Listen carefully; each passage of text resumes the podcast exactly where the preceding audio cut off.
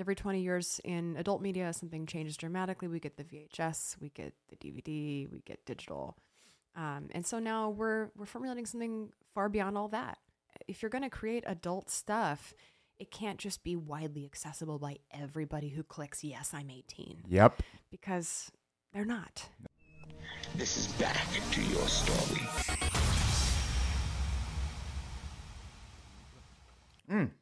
The real question is, are you ready? Yes. Oh yeah. All right, all right, all right. Oh, Nicole, how have you been? Oh my gosh, I've been so good. Like seriously, I, I first off, I want to thank you so much for coming on the show. I, I do really appreciate it. Thank you for having me back again. Yeah, absolutely. And I do uh, once again apologize about the technical difficulties this morning, but um, you're a trooper, and and thank you. Oh no, it was it was fine. I felt worse about messaging you at 6:30 when I was up. Oh no, well, I 'Cause I messaged you at two were up at a.m. I was and I was like, he's probably asleep. I mean, it was totally fine. Yeah, yeah, yeah. no, no, no. It it, to- it totally worked out, but I was like freaking out last night. I'm like, I gotta get this shit handled. But uh, it worked out. No, it definitely did. It definitely did. And I'm so glad. excited that you're the first person uh, on the podcast with these microphones. I'm so honored. Yes. I was like, is this like anyone else talking to them? not yet. Not yet. That's, That's so funny. So, what have you been up to? Oh my gosh, what have I not been up to? Um, just doing Nicole stuff. Yeah. Like, oh, reformulating my career and my focus and my um, my spiritual orientation, my practices, my awareness, um, my consumption. You know, everything. Everything has changed. It's been dramatic and incredibly catalytic. I'm so. I'm so grateful for COVID, to be honest. Yeah. I, I feel guilty saying that because so many. Oh, squirrel. oh, there we go. Hey, Tyler, will you actually close the blinds behind me and throw that up? Thanks, brother. uh, it's it's been a little i've been a little hard pressed to suppress my joy a little bit or my public exaltation of my joy and my expression of it because a lot of people have not fared as well or have not um, perceived a very pleasant experience Yeah. so i am the opposite have uh, on the opposite hand of that i've just reveled in the chaos i really like chaos Yeah. because i always know something good's going to come out of it Yeah. see and- somebody on the freeway having a car accident I'm like their life's changing today one way or another, the, the hand of God just like stop right here. A hundred percent, a hundred percent. I mean, that's a positive way to look at it, right? Especially with all the shit that has gone on the past couple of years. Um, it, it has been, you know, very hard for some people, and some Yeah. people have taken it and and really flourished, you know. And I think it's uh, it's just kind of the the outlook of how you perceive life, and then obviously your surroundings. Um, you, you know, for you being able to kind of are, are you are you like reshaping your career? Like what changes have have come about since we talked last? In a lot of ways, yeah. Um, my my comfort level as a woman, I guess, is very much to be behind the scenes, formulating something better for those who wish to be in front of the camera. That's where my heart lies, and I think that's where my innovation lies as well. I'm not really a visual creator. Um, I think I am best serving my dharma, so to speak, by Okay. being behind the camera and creating something that just creates a better paradigm for adult entertainers. If I'm if I'm you know, neck deep, 13 years deep in adult entertainment, I may as well just stick with it and create something better for a paradigm that is not really serving creators as Yeah. well thus far. Yeah. Um, but one of my one of my um, partners on a project we're working with brought this to my attention the other day. Shout out to Sean. He said, um, "You know, Nicole, I've been studying the adult industry, and every 20 years, something media related comes in that dramatically shifts the rest of the paradigm. And I think that's what we're working to do. Thus far, it just hasn't really been that great, and we're getting a lot of backlash from a lot of different groups because it's chaos time. Yeah. It's kind of what we're doing in this time, this day and age. You know, Yeah. shit's hitting the fan in a really good way, but Yes. constructive way. Yeah. So um, every 20 years in adult media, something changes dramatically. We get the VHS, we get the DVD, we get digital. Um, and so now we're, we're formulating something far beyond all that. Um, so I think the next paradigm is shifting. I think we've got a firm grasp on what that needs to be and how to create that uh, just in a, a better modality for content creators to Yeah. properly secure their content. And if you're going to create adult stuff, it can't just be widely accessible by everybody who clicks yes i'm 18 Yep. because they're not Of course. They're not. so um you know it's being in a physical body is everyone's god-given right and yet it seems like our our um, acknowledgement of the pleasure that the body does is born with is denied to us Yeah. in a lot of different ways. And so I think that um, accessing adult media shouldn't really be what it is now. Yeah. It needs to change. It needs to shift a little bit. I remember being a kid and to access adult media, uh, you had to find it in your parents' bedroom, right? Now, at the click of a button, these 13, 14, 15, 16 year olds who all are connected to the internet through through this thing right here, their phone, right, have access to adult media, all different types. And it's so easy to be able to bypass. Yeah, I'm 18. Like, there's no way uh, you can totally ensure that someone's 18 years old unless they do something like ID me or Mm-hmm. something of that nature, right? Um, I feel like we're getting closer to that. Yes. And I think it's, uh, you know, the old way of doing things, just plastering the internet with explicit material, is not really the way to go anymore. Mm-hmm. We're getting, um, you know, backlash from major credit card companies that are Yes. saying, no, we're going to try to regulate how you spend your money. So there's other ways to spend money. Yeah. There's other ways to, um, you know, ensure that you have currency to spend that is not part of the current fiat currency system. Of course. So we're going to be going in a little bit of that direction. I think that's Yeah. a little bit safer for those who wish to access the material that we're going to be producing. yes. So there's there's just better there's better ways to do everything right now. That if it's if it's kind of been um, bottlenecked a little bit, then you got to think outside of the bottle. You have to. You have to. Everything's kind of hitting the fan right now because the old paradigms just don't work. no, not at all. Are you guys going to be accessing that through like crypto or? Yep. Okay. We've already got a, a basis of the platform um, that I was like, I'll be the test tube. Let's just let's design what I've got in mind for this. I serendipitously came across the best partnerships possible. I don't even know how incredible it was. Like the Yeah. universe is just like, here you go. Yes. Um, so just like really honorable, like-minded individuals that have the same goal for Nice. the for this paradigm. So it's good. It's um, it's got a lot of uh, possibility to Yeah. it. It's not really just limited to adult. We've created something because I'm an adult entertainer. It's know it's what I know how to do. yeah. It's what I'm qualified to do. so I had to just go with okay. This is what I know. This is what my fan base knows. Let's get everybody's perspective. Definitely. So we'll see. Yeah, so far it's um, called closer to Nicole.com. At the moment, it's it's going really well, and we know that the implications for it are far greater than adult. Can we pull that up or? If you'd like, Yeah, yeah, yeah, yeah. absolutely. Pull it up, pull it up, pull it up. So it's closer to Nicole.com, right? And what is the platform going to allow? Can people upload content? How does that work? Or is right it your now, content? the what what I have in mind for it Oh, there we go. is that, and pardon these photos, they're Oh, you're fine. they're outdated and but um so their their access passes to these five ex, um, NFTs Nice. we've designed. We've we've gone the the full proper length to make sure that this is as airtight as possible. Yeah. It's a beginning of its kind. There's nothing else that exists like it. We've had other people say the same thing. There's nothing like this, and Yeah. this has extremely immense, very broad spectrum implications for use. And so we're just excited to create something new, a combination of one thing and another thing, both things that are both highly sought after and people really like. Yeah. So let's combine them and make something really unique that doesn't um, allow that, that it's a little bit tighter of a an entryway for adults Okay. to access. Okay. And it's a new thing. You know, if you were to hand uh, or if you were to, you know, bring a 15 year old into a bank and say, okay, here, handle your finances. Here's a teller, you know, good luck to you. It doesn't work that way. So, as with any new financial um, setup, you know, like crypto is kind of really foreign to people. We Yeah. have our Discord where we, we hand walk everybody really thoroughly through how to purchase, how to access, and how to how to gain entry to this content. There's also five exclusive scenes that you cannot find anywhere else. You can't find them on PH. You can't find them on the internet anywhere. Yes. They are as exclusive as you can get with media right now. Wow. Um, so it's really it's a nice combination. We're we're doing it the right way. yeah. We really have an ethical mindset for this.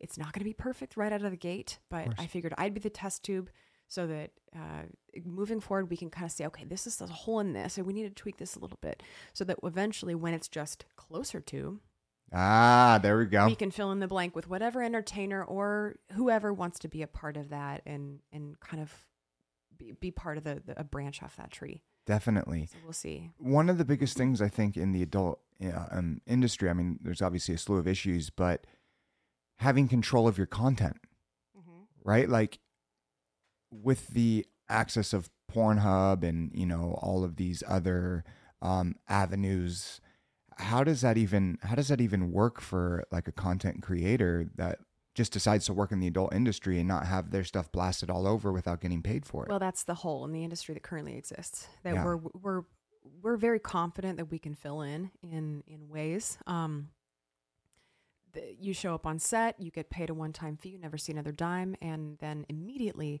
that material that you prepared yourself for. You shaved for, you tested Yes. for.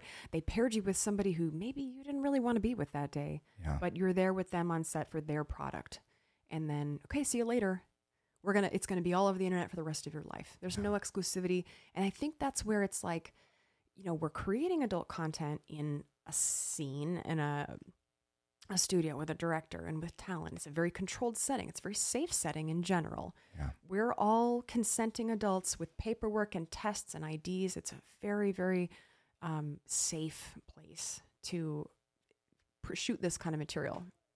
um, but the way it's distributed and easily accessible to all, that it's it's great that everybody can see your beautiful content. Yeah. However, now everybody can see it forever. Yeah. And that company can then sell your product over and over and over, and you never see another dime. No. And if you end up becoming, you know, massively popular in one of your earlier scenes, you could still be profiting from. Wouldn't you want to choose Of that? Of course. A hundred percent, A hundred percent. Or for example, if you're if you're uh, just a regular entertainer or influencer, for example, and you want to do a first, you want to extend yourself into free bodily exploration, and you want to move into the adult space. You should have a safe space to do that, Yeah. securing your content and constantly earning residuals on it, no matter how many times it's sold. There we go. Forever. There we go. That is that is so important. One second. Ty, is the window closed behind us? Yeah. Will you text her and tell her to stop talking? Thank you. Um, sorry about that. My sister, did- my nah, maybe I think my sister she doesn't sometimes get the memo, even though Oh, we have a shared calendar. When I tell her that a podcast is happening, so I do apologize. Oh no, I can't hear anything. Uh, well, I can hear everything. Um, that being said, that being said, I think it's so important that you're utilizing uh, technology with content creation, right? Because that it, if I was in the adult industry and I was making content, and then I just got paid a one-time fee, and then it was blasted all over the internet, and all of these companies, all of these other businesses are making money off of my my time. yeah. That would piss me off. Yeah, it should, right? A When- When anytime, for example, you know, Robert De Niro, Bruce Willis is seen in something, whether it's on Amazon, 30 years after they make the film, Yep. they're still making money off of it, but not adult, No, not adult. not adult. So, but it's a, but it's a more, it's kind of a more like interpersonal, like a raw Yes. film and media. So, hundred percent. how are we not earning? You know, we're we're scrutinized for it, Yes, and yet highly sought after for it, and yet now you don't make another dime after that. this is crazy. Tyler, look this up.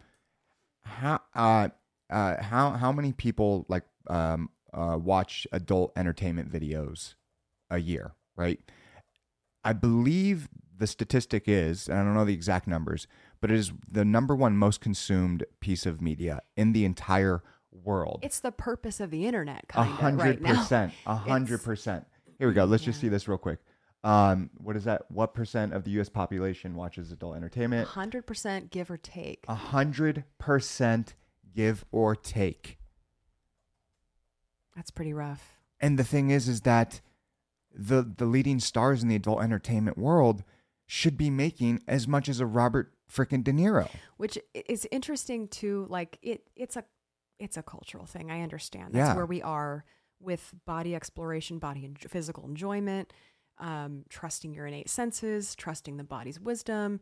We're we're disconnected from all of that. So that completely makes sense that they would shun anyone who enjoys those things. Absolutely. who is like, yeah, I love my body. I'm happy with it. I'm overjoyed to experience the wonderful feelings that it procures on its own. Absolutely. Like A if, hundred if percent. we weren't meant to have enjoyment from these lower organs that do certain things, they wouldn't do those things. No, not at all. Not at all. What did you find? Of course, uh, if you according to Forbes.com, uh, the porn industry is worth 2.6 to 3.9 billion dollars a year.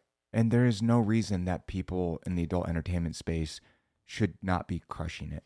and and that's that's just based on what porn people pay. What Yes. peop- what what people pay for porn. Yes. You see people every day saying, "I don't pay for porn. Yeah. I'll never pay for porn because I can access it for free." And that's messed up. And guess how to transform that? Exactly. Yeah. Yes. Yeah. Closer to, right? Closer to. And right now it's closer to Nicole.com, but uh, eventually it'll be closer to. And I, and I love that idea. Um, kind of talking about the technology. How does that work? Like with the NFT space and the crypto space. We, you know, I'm in my naivete. I jumped in and just Yeah. hoped that I had some really awesome tech savvy folks that would join me on this journey, and I got them. So thankfully, for people like me who are new to the, who are learning their way through it, Of course. um, and learning a new way away from the traditional um, banking and fiat currency system Yeah. and stuff. Um, we have this set up through the Discord to anyone who's new to the terminology and everything. You Yeah. can just be really walked through it and how to do it in a really reasonable way. I love that. It's not going to take a bunch of time. It's not going to be confusing. It does take a little practice. Of course. It's like anything new. But if you're to send a 15 year old into a bank to start their own financial Of course. shit, then they'd be lost too. A you just have to hundred percent. something new. And I love that you guys are taking this education approach, right? Not expecting every single person on the face of the planet that wants to access this platform uh, to fully understand uh, exactly what they're doing. And so by setting up a Discord channel and being there for guidance, right, I, I think is is is so important. And that's kind of one of the biggest things that does lack in the like the crypto space and emerging technology space is that with all of this information being thrown at you, these acronyms and having to set up a wallet and So a cold storage, it's so Yeah. scary and so intimidating. But the brightest thing out of all of that is that once you get it, you get it, right? Mm-hmm. And then you're in control. Right. And that's why I love cryptocurrency Of so much. money. Of your money, of your Mm-hmm. funds. And and people just think of, you know, that they're just listening to this like, oh well, look at Bitcoin. It went from 60, 70,000 to 20,000. Well, you don't have to use Bitcoin. You can use USDC coin. Yeah. You can use GSUD coin. These things that f- are tethered that follow a dollar to a dollar, right? But it's still you're in control of your own money. And I think that is, you know, back in 2016 when I first got into the crypto space, that's what attracted me. Right. And and to see what, you know, the financial reserve company has done uh time and time again just by printing and printing and printing. And the Federal money. Reserve's not even part of the United States. Not at all. Not at all. And most people don't So know it's like, mm, that doesn't sound or feel right. No, no. So where, like, where is that? What is it? Twenty six trillion that they Yeah. just lost? Yep. Just if I lost, if I misplaced a couple thousand dollars, the IRS would lose their shit yes, they because we're so highly monitored. Yes. Every bit of our financial transactions. But it's like, but we just chalk that up to we can't do anything about it. Yep. And I think that everyone has grown collectively fed up, Yeah. fed up Yes. with this system that is is hell bent on suppression Yes. and oppression. Yeah. There's a bigger overall theme, and it unfortunately needs to be unraveled, just like a very tightly knit A hundred matrix or sweater, but thread by thread. Yes. So I think that's what what we have to be doing in every aspect of life. Every every failed um, system or modality needs to kind of be unraveled and picked apart a little bit closer under a microscope. Oh, 100%. There's this amazing book. It's called, we pull this up, it's called The Creature of Jekyll Island. And it's about how the, the Federal Reserve was created. And and I don't I don't want to um mess this up. I, I'll just kind of read it really quick once he pulls it up. But it's an amazing book that really breaks down how uh, the Federal Reserve was created. Let's see. Um, The title alone is just I ominous mean- enough to catch my attention for sure. yeah. Tyler, will you read that? Uh, this is a classic expose of the Fed that has become one of the best-selling books in the category of all time. Where does money come from? Where does it go? Who makes it? Uh, the money magician's secrets are unveiled. Yep. And it's just, I mean, if you want to really digest and understand how the Federal Reserve was created, which is not a governmental agency, even though most people think it is, um, this is a fantastic book. I'm gonna have to read Yeah, that. it's That's it's it's incredible. it's an incredible book. When I first started getting into crypto, this was like one of those books that was highly uh, recommended to me Mm-hmm. because then you just really start to understand the inner workings of of this entire monetary system that is just built on fluff and bullshit. And you kind of have to be pissed off to want change Yes. first. Yes. So those truths that are starting to kind of spill out a little bit, this like slow drip effect is so effective because Yeah. the people that have never questioned anything for their entire lives. They're just lived completely complacent. As you're born, you get an education through the education that they allow you to receive. Yep. And within their structure, you get the job that they prescribe to you, the education they prescribe to you. You're in debt after you get that education, Yep. so you'll work the rest of your life paying it off. Yes. You'll retire and die. It's it's it's it's absurd. I mean, even talking about education, right? It's the only thing when you file for bankruptcy that you still have to owe. There are countless people that are having their social security money docked for owing money For information. for information. paying for information. That is, on a side note, incorrect and outdated. Of course. Yes. Every textbook, every math book, every science book, every chemistry book is not up to date with the universal principles Yes. of math, science, chemistry, atomic structure, the quantum reality that we live in. It's so weird. Like and I, every bit of history, every bit of human history. Yeah. It, uh, it's insane. Well, and history is always written on usually the side of the winner, right? It doesn't really go into the other side. I mean, it's just bits and pieces. And this was brought to my attention the other day. I think I was listening to the Joe Rogan Experience, and um, and uh, and they were they were talking about it, and I was like, God damn, that does make a lot of sense. It's just like history tends to be always uh, one sided, and there are three parts to a story, right? There's their side, our side, and what's really the fucking truth, Yeah. right? And unfortunately, yeah, kids in school today are are fed a one-sided piece of information. and very watered down in the uh, in the elements that are unfortunately having to be written into history books yeah, for children to learn where they're they're diluting it in a way to, to quickly pass over the fact that the entire system is built on genocide and slavery. absolutely. And so it's devastating as a child when you feel that inclination of like, um, teacher, this feels nauseating, Yeah, you know, but that's history. And it's like, wait a minute, but everything's built on that. yeah. That I don't know. So No, you're correct. You're ah, correct. All in all, it is it's I'm so glad to be here right now. Yeah. I feel so well prepared to be here right now, to have lived the life that I've had, and to be here in the midst of all of this incredibly dramatic change. Yeah. Necessary change. No, a hundred, a hundred percent. I mean, even with all the bullshit that's going on today, um, this is the greatest time that has ever been ever to be alive. Yes. Oh my gosh. We haven't had a time like this for, as far as like really baseline deconstruction since pre deluge. Yeah, yeah, I, I mean, we, we were in an incredibly like auspicious time for humanity to um, recreate itself. yeah, But it is going to take, you know, it's, it reminds me of like when there's a four year old at the grocery store who really wants that candy bar and mom said no, but they stuff it in their pocket anyway. And then they get caught. And the mom is like, you know, you're busted. But the four year old child just screams and then tries to negotiate, blame, draw attention to uh, pity itself. And, you know, all of these terrible, like breaking down emotions. I feel like that's what the system is doing yeah. as people slowly start to kind of take back their their self empowerment, their self worth, their their questioning of the paradigm. Like why why am I doing this? But then the the system goes ah, and it Yes. screams and it tries to it tries to self validate and tries to fear monger everybody it can possibly get under its control to get everybody to fear its tantrum yes, to let it have the candy bar yeah, which is human suppression and control of the masses. a hundred percent, And hundred percent. not to be, I'm not like a No, but conspiracy I- theorist, but I, you know, I get what you're saying. like that one comedian said, you don't, you don't believe in any conspiracy exactly, Not right? one? Not Like, one. Like, come on, one?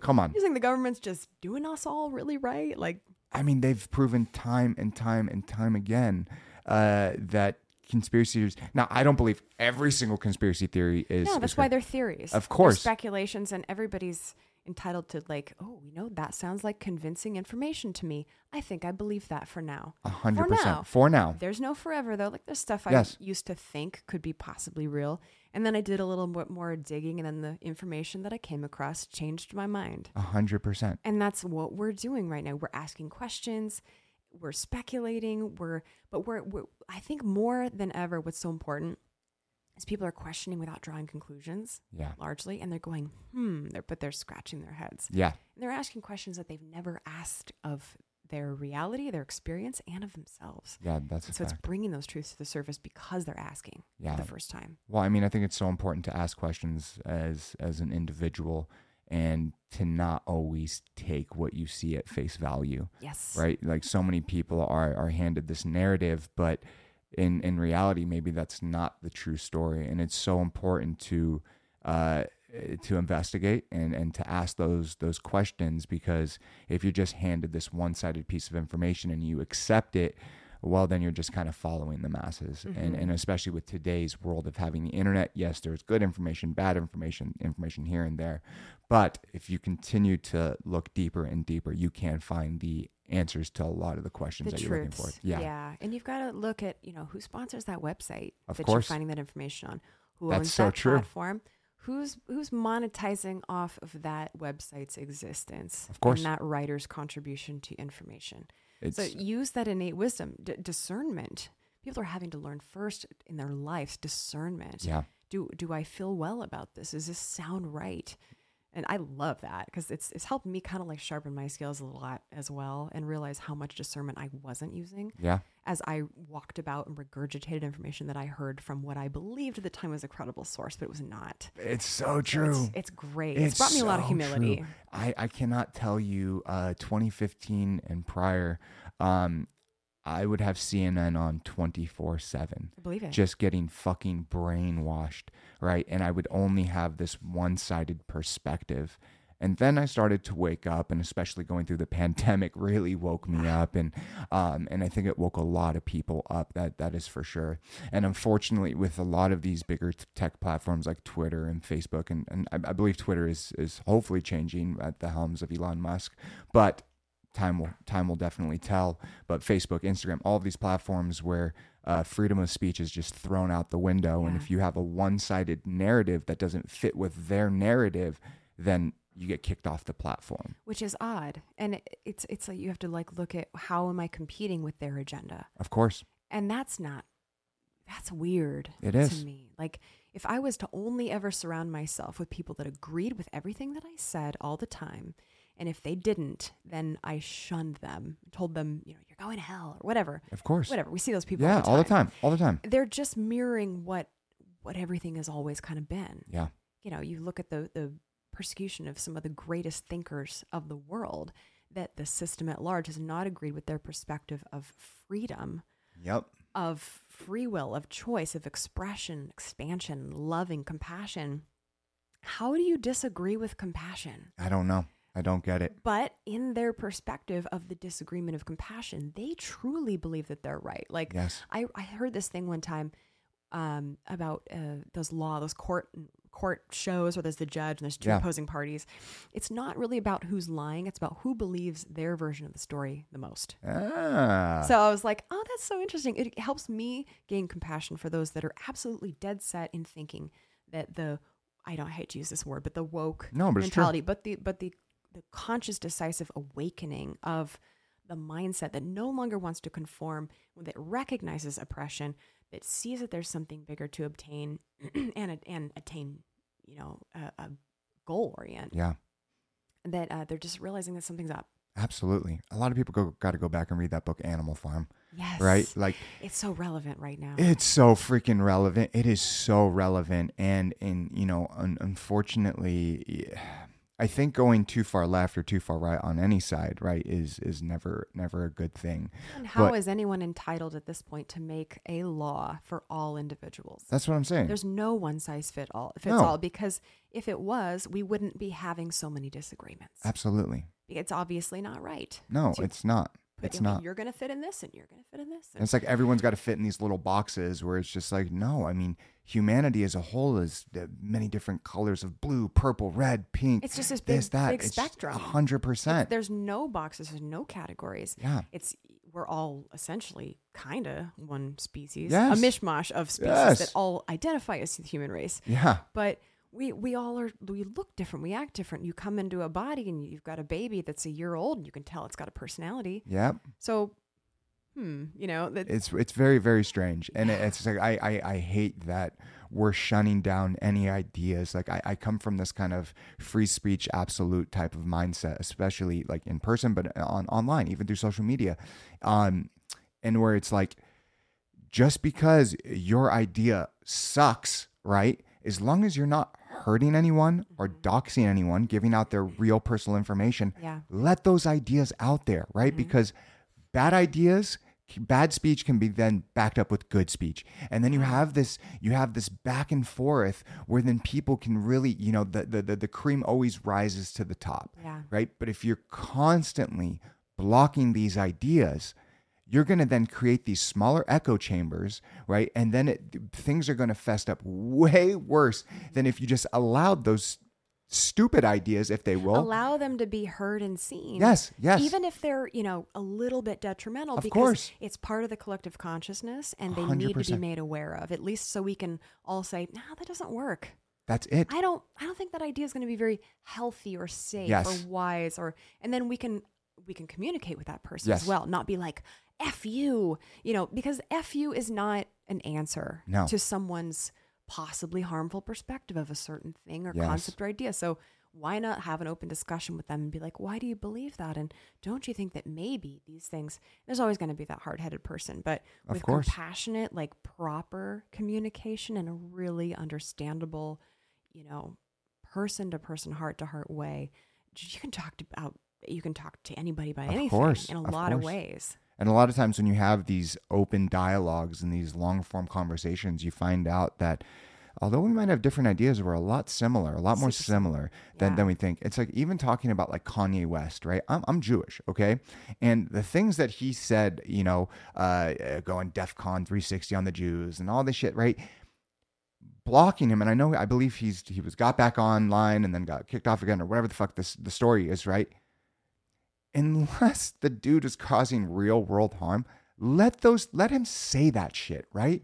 Reason being is that then other people can go well no my family went through this this and this and you know maybe that this circle of people they are all jewish but um that doesn't mean all Jews are bad or whatever, right? But you need to have these free form, open dialogue based conversations and just shunning down every little thing. And I always tell this story. I was telling the story to Tyler, um, where back in the 50s, right, uh, the ALCU, right, which was run by Jewish uh, by, by Jewish people, um, I believe it was the KKK. I believe it was KKK. They were trying to to protest, right? And the city was not allowing them to do it. And the ALCU was like, they backed them. Literally, they just had gone through World War II, fucking like 10 years prior, right? Where, you know, Nazi Germany, everything had the Jews and everything. And the whole mentality was like, okay, well, today, right, their ideas are bad, right? But maybe there's a day where our ideas are bad. And if you don't allow both ideas to come out there, the cream is never going to rise to the top. And we need to be able to back um, any type of free, any any free thinking, free speech mindset, because maybe our our our ideas and thoughts are the best today, but things can always change. And if you start blocking things down, well, guess what happens? You have something like a then it Nazi gets Germany. lost to time. Well, or the good idea possibly gets lost to time exactly. because it's like, you know, that's that that weird cancel Cancel culture. cancel culture that's hundred happening, which is so weird. There's so many, um, you know, I don't, I'm not the best per, I'm not the most wonderfully agreeable identity, but I have some good ideas. Just Yes. like there's a million people that I've met that I'm like, ah, I didn't really like when they said that, or their stance on that is like kind of shitty, but but in general they've got some really good ideas. So it's and no matter what, like what is the outcome inevitably every single time when you say i'm not going to think about this i'm not going to do this like sometimes when you tell yourself i'm not going to get sick you get sick right Of after. course. because when you focus on what you don't want you get what you don't want 100%. when you focus on what you do want you get what you do want it's Yes. only law of attraction Yes. there's no de attraction there's no pushing away there's no saying no to Yeah. it's something i've learned it's it's really tricky and super flip-floppy with what we've been taught No, it's so true. Tyler, will you look that up? The ALCU back. I just want to make sure I get the story right. yeah Uh, did you already have it up? Okay. One second. I'll share screens. Yeah, yeah. No worries. No worries. I just I want to get this story right because I, I I- preach it, but I'm not always okay. Um, Yeah, so in the 1950s and 60s, the ACLU handled case ACLU. questioning the constitution, uh, constitutionality of loyalty oaths and a blacklisting of supposed left wing subversions. It It also also- played a role in the Supreme Court decisions banning prayer in public schools as a violation of the constitutional principle of the separation of church and state. well, no, that's that's definitely what they do. But can you write an ALCU uh, backing KKK uh, in the 50s. I think it's KKK in the 1950s. Let's see if you can find it. Just pulling up. Uh, defend. Defends right to free speech. No, yeah, go back down. Uh, ALCE defends KKK right to free speech. I see, understand. So Uh, everybody was upset with the at the ACLU for for their defense. Oh yeah, they were. There. Yeah, Okay. yeah, yeah, absolutely, absolutely. Um, but pretty much, it even says it right here: the ACLU-EM defends KKK's right to free speech, right? And you know, I- I don't know if this is the same time set because this was written back in 2012. But either way, this definitely happened for sure. It doesn't matter. I, I was trying to get the exact date, but it, it doesn't really matter. Wow. Um, because yes, I mean, it's just we we we are very fortunate to live in a nation, you know, called the United States of America, where even with all its scabs and wounds and you know blisters and all the shit that it does have, we are one of the freer, freest nations in the world, especially when it comes to free speech. But I feel like that is definitely getting trampled on when it comes to social media channels, mm. right? And it, they've done a really, the United States entirely has done a really, or westernized countries, I guess, Western, have done yeah. a really, really wonderful job at allowing people to kind of embody hate yes, a little bit to police themselves. yeah, Because people will go, fuck you. yeah, And then that guy's effed forever. Like Yeah. he's done. Yeah. Um, but I don't know. I, I feel like kicking anybody off of a social media platform and deplatforming in them altogether is kind of atrocious. It is. uh, because we we at least need to be able to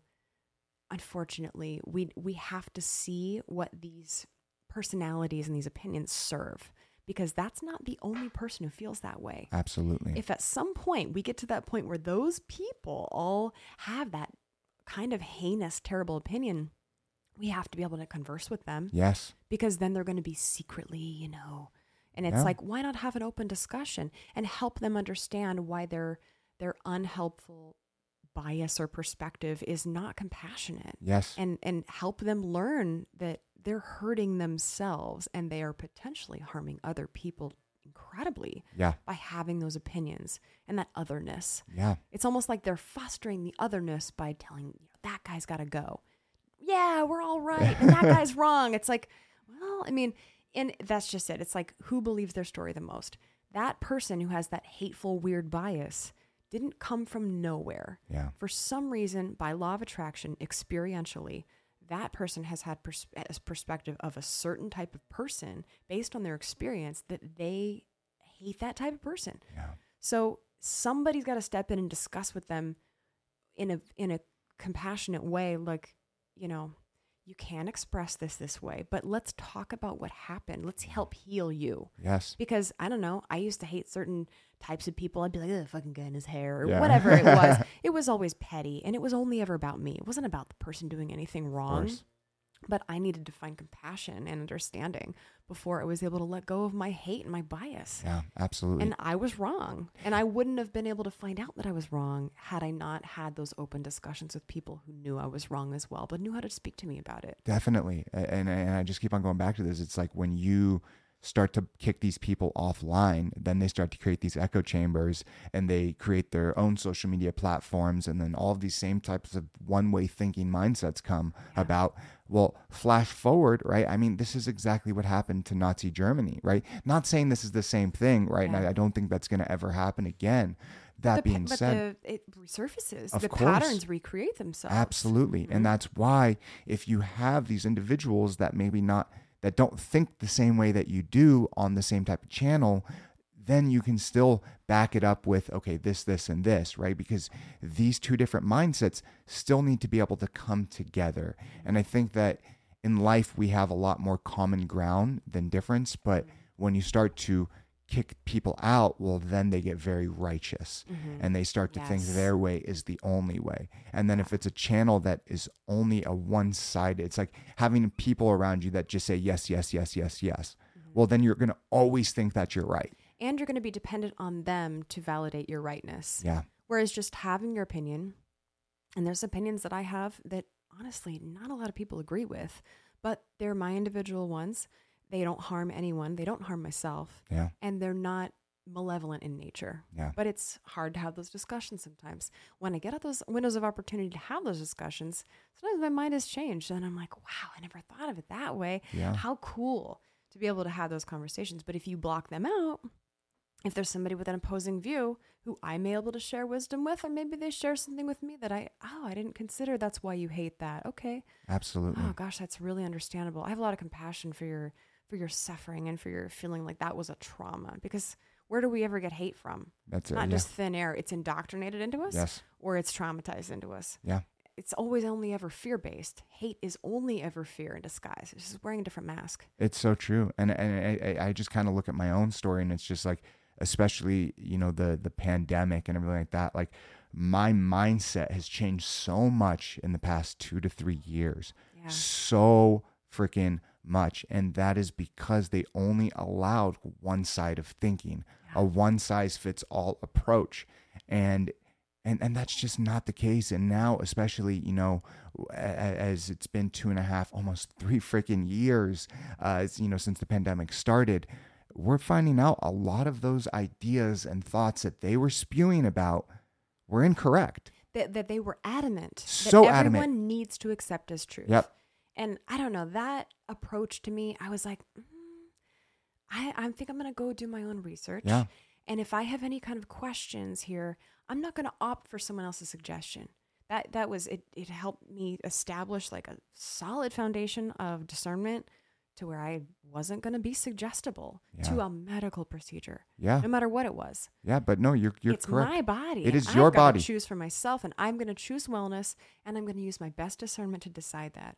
And everyone should be able to choose that. A hundred I think that's what that kind of was like helping everybody Yeah. establish is, you know, I'm not anti-vaxxer. I'm not No. pro this and anti that. And, you know, I just want to do what's best for me. And if my discernment says this and it opposes with you, you don't need to label me and you don't need to avoid me like the plague. It's so I'm crazy. Extremely healthy. Yeah. I'm just a normal. Well, what exactly? Like they said, take this vaccine, right? And you can't spread it. You you're you're going to keep everyone safe. And they were painting all these pictures, right? And now we find out that's just not the fucking case. It's tough. And- And, what a great purpose that served too, because the people that were very entrusting of this system to keep them safe, and it's just like anything else. Like, what what did they do after, you know, any kind of cataclysm? Well, we gotta we gotta take all your freedoms away. Yep. We gotta take all your freedoms away to keep you safe. Patriot We're doing Act. this for you. Thank you. Yep. And so, you know, I don't I don't fall under that category of mindset. I don't ascribe to that mentality of if I experience trauma, then I'm to give all my power and I'm to be completely disempowered to something that's promising me safety. The only thing that's ever kept me safe is me. Yeah. That's it. That's it. I'm in my body. The, the, the government's not going to come down and feather my nest and make sure that you got all your vitamins, you got all your fruit and vegetables that you need as a vegan. You Yep. okay? Like No. so we all have to just, you can't just, well, I saw this ad on TV and I got really nervous. And then I, so I just went out and had a medical procedure, no matter what it is. Of course. No matter if it's a, if it's, you know, you walk into a clinic and somebody slaps you with grape jelly upside the head. Yeah. No matter what, how invasive or non invasive the procedure was, we're still in that, that bodily argument. Like, you don't have autonomy. Yeah. We're going to tell you what to do to your uterus or whatever it else. No, it but it's true. It's so true. It's so, So- it's kind of funny. Uh, It's not funny at all, but it's the, the same people that um and and I and I totally believe like your body, your choice, right? Like when it comes to vaccines, and I believe that. Um, and and obviously there's nuanced discussions when it comes to uh, um, abortions and things like that. But it's just like at the end of the day, right? I'm in control of my own body Yeah. And I know what's best for my own body. Mm-hmm. And I don't think a one size uh, shoe fits every single It's aspect. so individuated. It it's is so, subjective. It's it's it's so subjective, Yeah. and it and it's just like instead of uh, they were just pushing vaccines down our throat instead of like okay you got that, but what about vitamin D supplementation, getting out and working out, drinking water, laughter, li- like exercise, exercise like all of these key things that that we know now especially people that took really good care of their bodies right and and just most people especially younger people like and fared very well. fared very Yes. very very well Yeah. right but now they're they're they're doing vaccines for little kids and it's just like uh, listen, if it's like fucking polio and things like that, like okay, there's there's a conversation there. But even polio, when they started the polio vaccine, it was the same paradigm. yes, It was very interesting. And You're now correct. there are still people suffering from lifelong debilitating uh, consequences from getting that vaccine Correct. when the government was actually um, using, without consent, celebrity identities during that era to, um, you know, kind of Yes. pick up the pace and pick up the trajectory on the vaccinations um, amongst Americans. Yeah. And there were celebrities directly saying, I did not endorse that. I did not give you permission to use my image and name that I promote this vaccine. And so it's the same type, Same type of thing. They're just running the same the same hundred thing. percent. So not not to not to, you know, push aside someone's, you know, perspective of this was a good thing for me. And I feel that it really did. But we have to take into account the placebo effect, which Yeah. is a very real thing. It is. That's why it's 51%. Yeah. That is 2% away from an unsuccessful drug trial. Yeah. So that's that's those are not really odds that I trust. I think mind over matter. When you understand quantum, you understand the law of attraction, you understand the way the body works, and it is mind over matter. It- We've you've experienced hundreds, if not thousands, amongst you. can- You have to kind of search for them, but what they call miraculous transformations of bodily proportion Yeah. where somebody's tumor is gone like that, or somebody's immediately into remission, or no longer has that virus, or whatever it is. You see those all the time, and it comes with the perspective of mindset and just the shift in self identity. How does that even happen though? I mean, right? you, you look because I've read stories mm-hmm. before, like amazing, like and I it's not too far off from where we all exist on a daily basis. yeah, yeah. Like, that's I a know that I've talked. one. It's it's amazing, but Yeah. it's not uncommon. We're all given that. We're all kind of born into that right, into that bodily right and ability to do it. Because if you think about it, when when there's a when there's a dead body, when there's a body, Yeah, you can know that there's no life in it. There's no consciousness in it. yeah, And immediately the consciousness leaves the body, the body begins to deteriorate because there's nothing illuminating it or lighting it Yes. up, whatever, possessing it, operating it at the helm. When your awareness is in that body, it helps to, you know, shape that body and Yeah. create that body's existential awareness of itself. So if you think mindful thoughts of wellness, I am well, I am healed, I am in remission. It's the same thing that they talk about Christ consciousness and what Christ was doing is he saw you in your perfected wellness. That's it. Go forth and tell no one because then people are going to tell you you're not right. No, no, no. You're not healed. You're still sick, remember? So it was it's as simple as that. They've seen enough now and in a growing number of instantaneous remissions, transformations, healings to know that the mind does have that capability. Because that's why they call it like a blind study when when they're doing these quantum experiences of like they they shoot um, particles. They have a particle accelerator and shoot the particles through this double slit experiment. I don't Yeah. know if anybody knows about that. I know what you're talking about. but in then it turns into a wave and non-locality and spooky action at a distance. And we're starting that to kind of crazy. it's amazing though. Yeah. And if we're all made up of that material, and yet in a quantum experience we're, or experiment, we're not allowed to observe it because our observation changes It the changes outcome. it. Yes. So, what is our awareness doing to our bodies every single day? That's if everything is made up of the same material that everything else is made up of, everything has an awareness to it because everything's made up of the same tiny shit. Yeah. So how are we not like how are we not allowed to have a connective experience with our bodies and instantly heal and bring wellness into it? It's because of our mindsets and our thought processes It's of very- where we are. Very, very true. Will you look that up? Spooky action at a distance, just so I can That's uh, read Albert it to Einstein's people. Yeah, yeah. It's thing. it's quite remarkable. It's incredible. Do do you think? And I- and I'll just read this once it comes up. But um, do you think that anyone has the power to cure their their ailments? Everyone. Everyone. Every single one. Here we go. Albert Einstein colorfully dismissed quantum entanglement, the ability of separated objects to share a condition or state of spooky action at a distance. Over the past few decades, however, physicists have demonstrated the reality of spooky action over uh, ever greater distances, even from Earth to a satellite in space. If they've got two identical photons, I think it was seven miles apart when they did this experiment. They had it in this really long situation where they're seven miles apart and they, they tickled one photon, the other one reacted instantaneously, no delay. So it's like At every same- action, same exact- every action has a reaction. So, Well, that so- would be karma. But well, every but- action has a reaction. but every action does have a reaction but but this would be like if if you're focused on your body and you have an ailment and you go to a doctor who you trust is more educated than you in telling you what your body does and doesn't do, and they, with their education, their income, their office, their intimidating cold environment, Yeah. they sit you down on a cold table, half dressed, and say, This is what your body's doing. Goodbye. Here's a bill. That is that is like a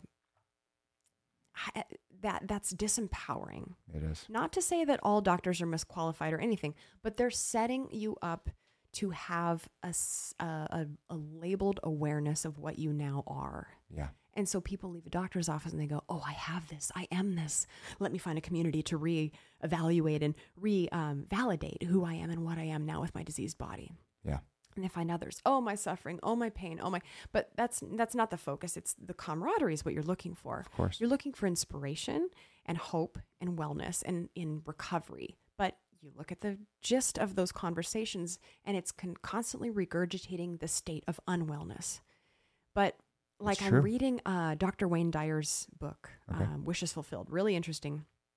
He talks about in the first beginning chapters of a spontaneous um, cure of this young woman who had, uh, I, I can't remember specifically the uh, type of palsy, but she had a type of palsy that came out of nowhere. She had incredible paralysis and an immense emotional and physical difficulty out of nowhere in the middle of her college and had a complete transformation within a very short period of time after um, a, a mindset a um, she had a she had a session with a particular specialist that helped her assess where trauma was or where tense you know feelings of stress were residing in her body. And as a reiki master i can attribute to this as well. You can really pick up and sense after training and assimilation of these these energetic educations you can find where traumas lie in the body where energy's stuck. You can move it out and somebody can just poof be better. So it's it It is incredible. it's the awareness of like, I have an innate sense of wellness that is always tappable, it's always underlying, but somehow a diagnosis has convinced me that I am now this and that this is how I now identify. And these are the things I'm going to have to do.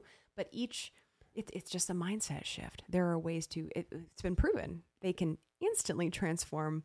A, a, it doesn't really necessarily take allowing these suppressed medical technologies to come forth it comes first, I think, from the awareness of of that underlying wellness always, always available to us. so you, but you do think that, like, say someone has like stage four brain cancer. Yeah, That's fucking crazy. it is, but the traditional model of looking at it tells us it's a complete failure Well, I think the traditional of model the is- body. I, You know, and I think westernized medicine, even with its, it's there, there's good, right? But there's a lot of flaws. A lot an of extreme flaws. amount of flaws. It's a very lot of flaws, and it's a one-sided, one size fits all. It is, and it's it's you know we're we're still using technologies that are extremely outdated and harmful to the cellular system. Yes. they kill the microbiome they kill your sense of worth they kill your sense of um, just any kind of uh, like awareness of your body's innate system to communicate Yes. with itself and to tell you what's going on and what you need and any physical debilitation or degeneration is always resulting in an emotional or psychological uh, whatever little seed that was planted at some point Yeah, I it's mean, either I- anger or depression or fear or sadness or self worth. But or do you think know, people are anything. strong enough to be able to, if if this is truly truly possible, right, to be able to reverse these ailments? Like, do For people sure. even have these? Have the the average person have the mental stability with all the shit that's going on in their life? Gotta want to. Well, If, if you want to see wellness, but you have to, you have. It's yes, everyone is capable. I truly, truly believe. I, I love people so much, and they're so complex. And I love when someone says, "I can't because ten reasons." And it's like you're advocating for your inability by saying those things. It comes from a state of awareness. You have to change how you speak to yourself, how you speak about truthfully your reality. If you're currently experiencing an illness, it's okay to be in, an- in an illness part. Ask you, what is this doing for me? How is this helping me? What am I learning along the way? And where did this begin? You know, seek seek homeopathy, seek alternative medicines, seek an herbalist, seek an energy healer, seek a, a, a acupuncture, Yeah. um, hypnotherapy. I mean, there's so many modalities that can help you seek out when it began. And oftentimes, if I've had a really serious illness going on, really serious, like I might be in some serious trouble, I've linked it back through these other modalities, not just Western medicine that says, let's slap a band aid on there and get Yeah. you hooked on opiates. You know, yes. It's true. that doesn't work. no. Um, I've had to retrace my steps and follow my little breadcrumb trail that I emotionally left for myself when this trauma began and started an illness in my body because the body's only going to respond to what you're thinking and feeling Yeah. and if you're if you're in a toxic environment of course that's another contributing factor if you're around a bunch of you know terrible isotopes or you're in a toxic environment with like chemicals and that the body responds to the environment as well It does. kind of a lower vibration environment but it also directly responds to what you tell it Yeah. and you're constantly communicating with your body through your thoughts and feelings about yourself and your environment and anything you constantly tell yourself about yourself and your environment and the people around you are creating a vibrational resonance within your physical structure to tell your cells what to do Yeah. and a lot of these degenerative diseases, these incredible things that come out of nowhere, are they're only ever stemming from an emotional or psychological thing that you're telling yourself, or it's something that happened that you're still holding on to. There's some kind of pattern there that established in that moment of trauma that was not able to relieve it in itself. Yeah, I, I know. I believe you, you do know. Um, I was diagnosed with MS, um, and you know the doctors wanted to kind of give me this entire westernized approach of taking you know this shot, this thing, that stuff, right? And and from the jump, I was like, I'm, I'm not I'm not fucking doing this, Yeah. right? Because I, I I do know that, um, a all the side effects from the medications. A lot of people with fi- within five to ten years of taking these medications have another autoimmune disorder and just this whole slew of issues. And so my mindset behind it was like, well, I, I started following Dr. Terry Wahls, right, who had stage two progressive MS, and through restructuring her entire diet, creating the Wahls protocol, uh, through cold therapy, sauna, uh, Numi therapy, all of these things, she was able, where she was literally wheelchair bound to now, where she literally rides a bike 10 miles to work and 10 miles home. Now, is her life, is, does, does she still feel the, the struggles and the pain from MS? Absolutely, course. right? But has her life dramatically shifted 100%?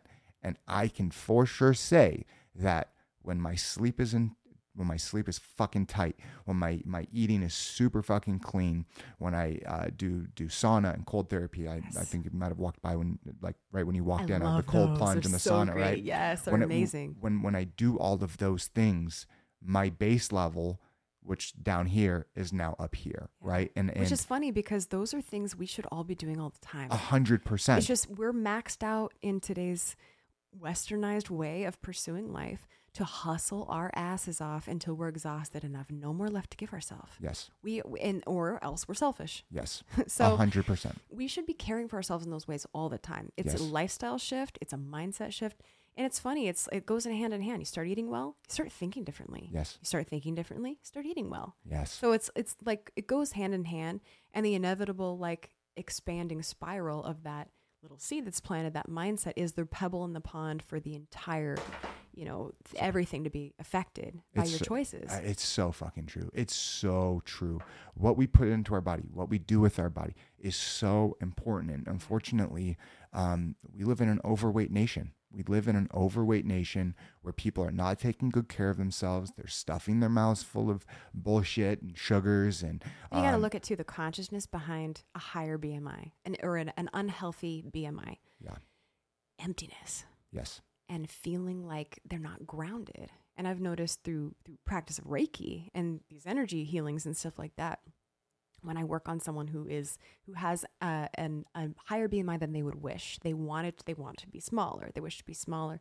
They're, they also have a lot of the same traumas, worries, anxieties, fears, negative anticipations, or things that have happened in them in a childhood where they feel that for some reason there's there's a comfort in the, Yes. in the consumption Yeah.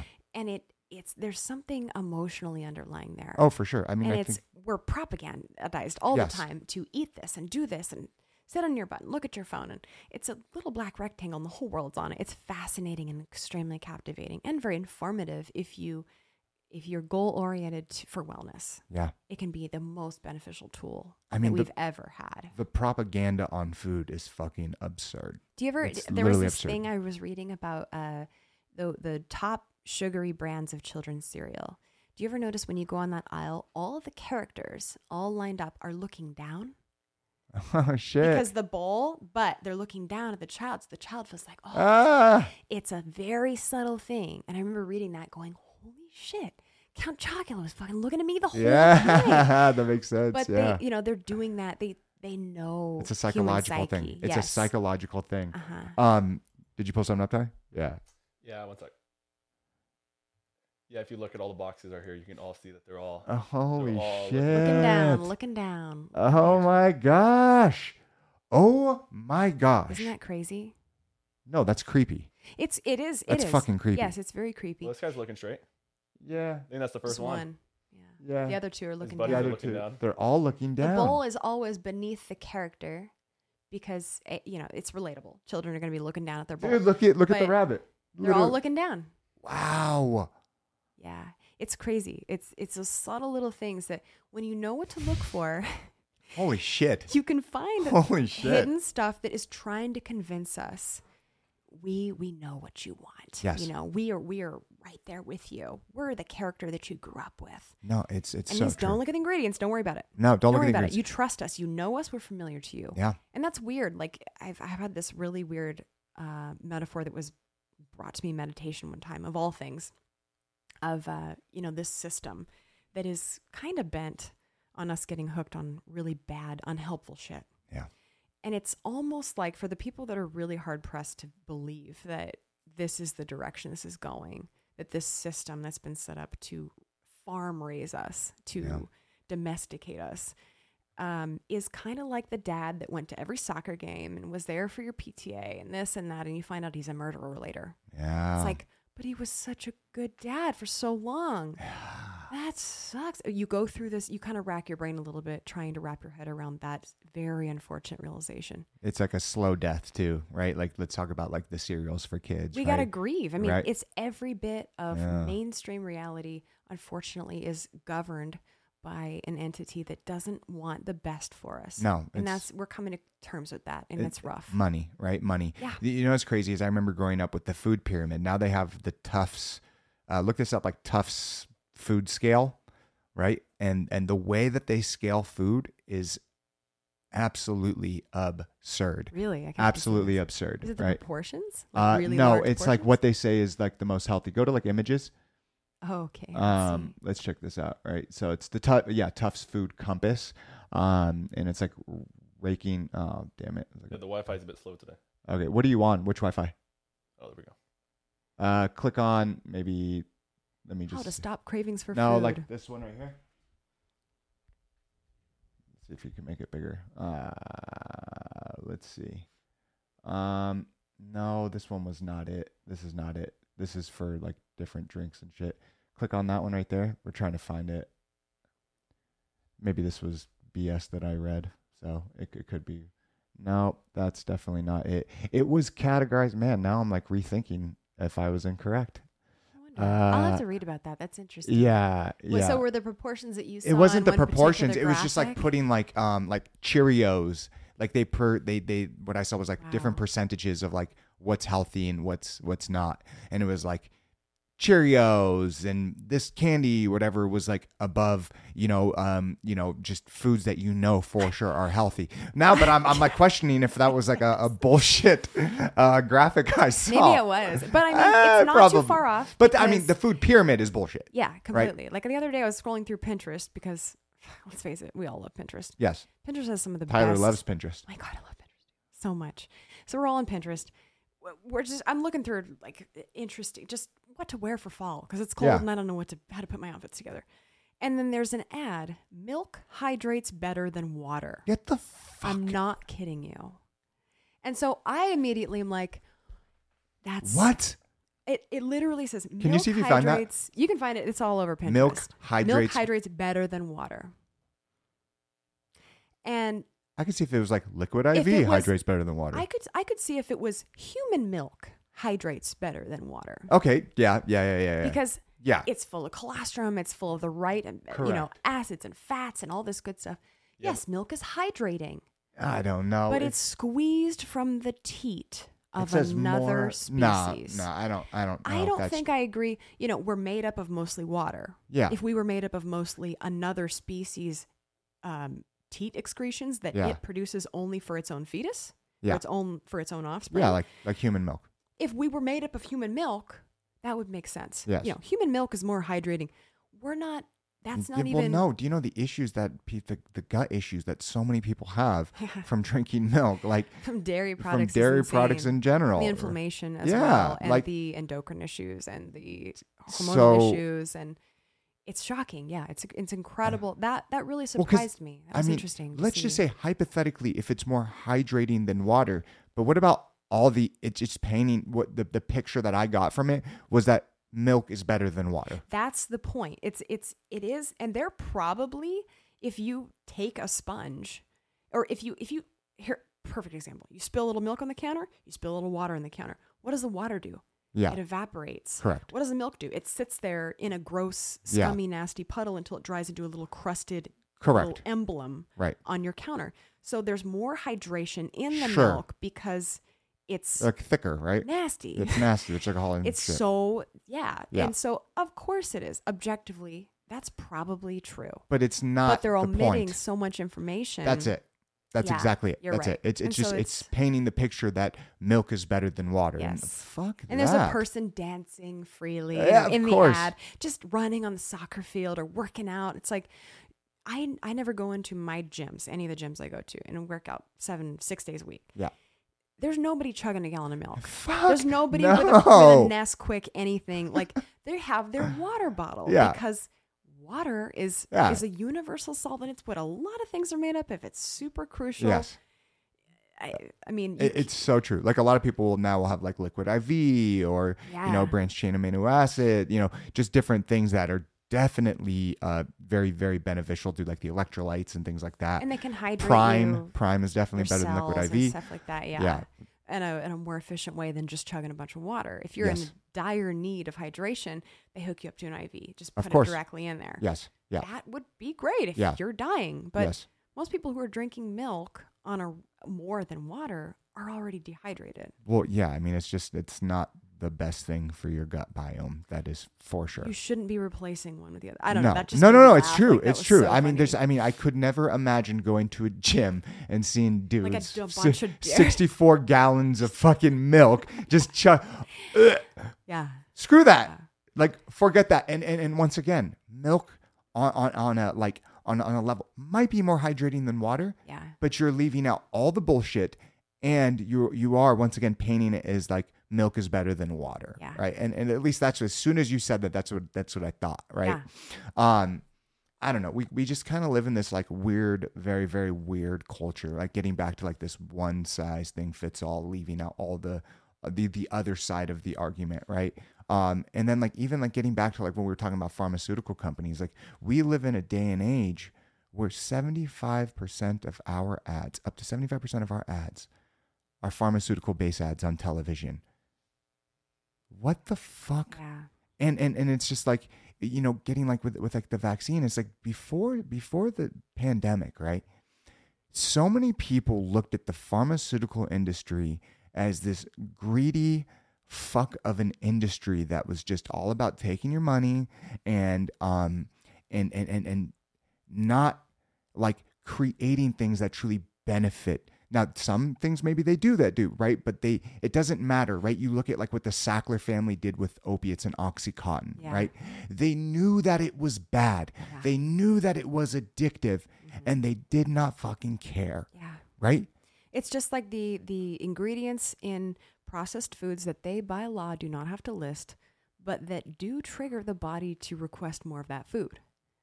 It's, Yes. There that is there's so much fine print with with the FDA, the FTC, like all these different yes government entities that are approving or denying what we eat. But thank God we still have just a basic produce department yeah i know still to this day knock on wood we've got organic produce and we can get our organic foods and stuff like that but you know uh, uh, you have to like people have to reformulate what they what they consume and where it's from Yeah. Well, I mean, it's so, even some of like the fruits and vegetables, the things that are inside the soil, and you know, like the Roundup, right? Uh, that you can't that, consume glyphosate. No, It you is- can't. It, kills your mitochondria. A And where does most of disease come from? A lot of disease come from. Yes. Mitochondrial damage. Absolutely. That's, I mean, literally, that's what Terry Wahls always talks about, especially like people that are suffering with MS, is about restoring your mitochondria, Yeah, it's Right. so crucial. doing good things to your body. And so many people lack that. Yeah. And it's just like, I think it's just all excuses, right? You don't need a gym to work out, right? We You- created exercise. of, like our buddy Darian. yes. Darin Olien says Yes. we we created exercise because we don't have that kind of lifestyle anymore No. that that allows us to get out and be really active and and have our our environment um and our stability and our safety requiring physical exertion. A hundred percent. a hundred percent. I mean, we're not hunter gatherers anymore. And we're not even doing any kind of manual labor No, most no. of the time. Yeah, most people, most, Most people, people right? Obviously, there's a. Uh, it's either no manual labor at all and you got to join a gym or so much manual labor you die at 60. absolutely, you know, and it's just like, yeah. and unfortunately, most people that get towards the end of their life, it's like you want to live a life where it's like 90, 100 years. So, like, let's say you live to 100, it's a good round number, right?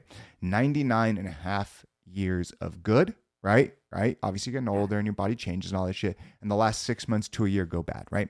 But on not average, even bad. Like you can just start losing yeah. like, oh, I peed a little bit. Like well, of course, stuff like that. Like there's a natural process the body wants to do towards closing this chapter. of course, of course, And like just letting you and go just back letting home. it go right go Yeah. back i like that go back home right uh, but most people the last 10 to 15 years of their life is just one ailment after another Oh, sometimes for decades. yeah It starts and it starts younger than ever now. Uh, younger and younger the, the Mhm. rise of autoimmune diseases is out of fucking control It's incredible. it's out of control and it's all avoidable. well yeah it definitely is it's very avoidable and i think it you know um what we're putting in our foods is playing such a vital role all the all the plastics that we're consuming Mhm. everything that we're consuming in our body is causing more and more issues than ever before. It's not like back in the day right? Two 300 400 years ago people couldn't live to 80 or 100 years old. Like people did right? But back then infant mortality rates were through the fucking roof right? Westernized countries. You look at the Eastern countries that are there's tons of centenarians, well yes and they're living a very they're consuming differently. Uh, for little- sure. And they and they have been for a very long time Yeah. right but um Westernized, you're right. I We're mean, not we're, we're not. not living this long, but also you don't see somebody with a whole lot of ailments living into their 80s and 90s. that's true They're too. being cut short. of course And if you look at the, the uh, kind of objective DNA structure of the human being, they should be pretty well set off to live far beyond 100, i would hope so far beyond 100. So what's cutting us down? It's oh, it's obvious to see. Like it's when you when you really it's dig definitely deep, i mean i think it's the things that we're, we're digesting on a daily basis you know things that are in the air things that are in our drinks things that are in our food and it's right media and And media, well, well. yeah, any that- that- consumption. of course Yeah. right i mean people are people are so stressed out right now so Mm-hmm. many people are so stressed out especially getting through the pandemic and everything like that like we as a society right have have kind of i want to say just like kind of gone off the deep end Mm-hmm. and it's and it's just really scary to think if we continue down this path where it's going to take us It'll right? end the race, i mean it, and not to No, it can. casually. It, it it very definitely will will end the race because we So- have the power now to fucking take this and we've got the knowledge, the so knowledge. it's about being so far, so Yeah, far. But unfortunately, if like a, a meteor or a super volcano or anything's gonna blow up, like I, I just don't see, um, unless like some crazy emerging technology happens, like a Neuralink,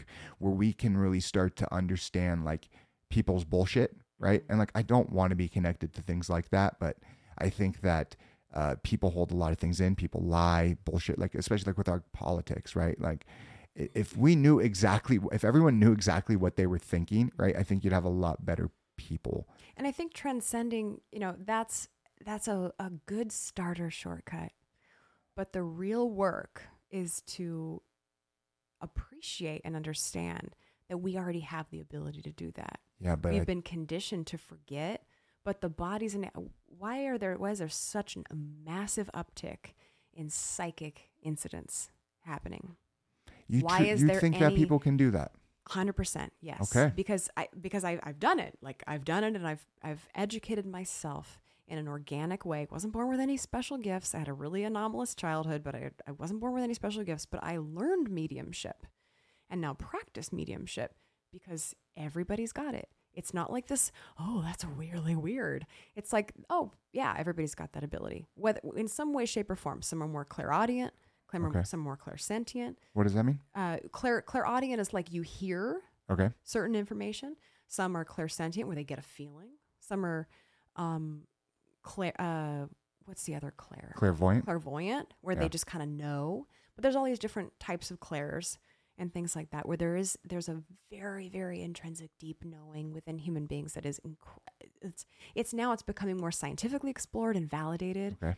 to where now they know it's just not widely publicized. People have the ability to heal their bodies almost instantaneously, if not instantaneously, in a lot of circumstances, has happened on record, proven with scans and tests and all that stuff. Yep. Immediate remission, and just that that ability to know. And when you when you focus a little bit more internally, you become a little bit more of an introvert, I guess, so to speak For sure. but you start studying those aspects of consciousness, you can develop those clear senses. And everybody's going to have, you know, because personalities are different, Of course. interests, beliefs, and we're all identities. We're all super individuated. So everybody's going to have their specialty. You know, oh, I, you know, there's all these, there's I Ching, there's divination, there's tarot cards, there's all this stuff, but the knowing is within everybody. And I, I wholeheartedly believe that, you know, there's all the people that think, ah, that doesn't exist. It's because they haven't taken the curiosity and taken the time to read a couple books and to test their own clear abilities. So Everybody's is got it. Is it more of like an intuition, right? Because I, you know, I like talking to my wife and everything like that. I'm like, you know, f- fuck your brain, trust your gut, right? Like, our, you know, your heart, like the the gut things that communicates up and to the, brain. communicates I didn't mean down. I don't trust So, your yeah. heart, trust your gut, right? Because I think a lot of people when they go off emotion, Mhm. right, they tend to pick the wrong answer. But when you trust that intuitive thing that falls inside of all of us, right, your answer is usually right, Yeah. right? But most people let their emotions get the best of them, and so they pick what their heart tells them instead the of like heart is also, you know, the heart. People say the heart, but usually when they really dissect those emotions, they're based on beliefs, based on experiential wisdom that they've created, that they've created formulas. your They- ego, They keep thinking a thought and they create a belief around it. right? Yeah, So eh, it's you. You have emotions around your belief systems. for sure. People defend them wholeheartedly, like to the death, I mean, tooth and nail. literally, So that's Spanish really, Inquisition. right? Yes. So your heart can be fickle. You know Of course. Unless you can use the discernment to understand my heart is communicating with my gut. It's kind of all the body's all one organ. Yeah. Um, you wouldn't just trust your you know your left hand to do something your right you know Of course. easily do a little bit better. Yes. So you just have to use the, the whole body as an integral system.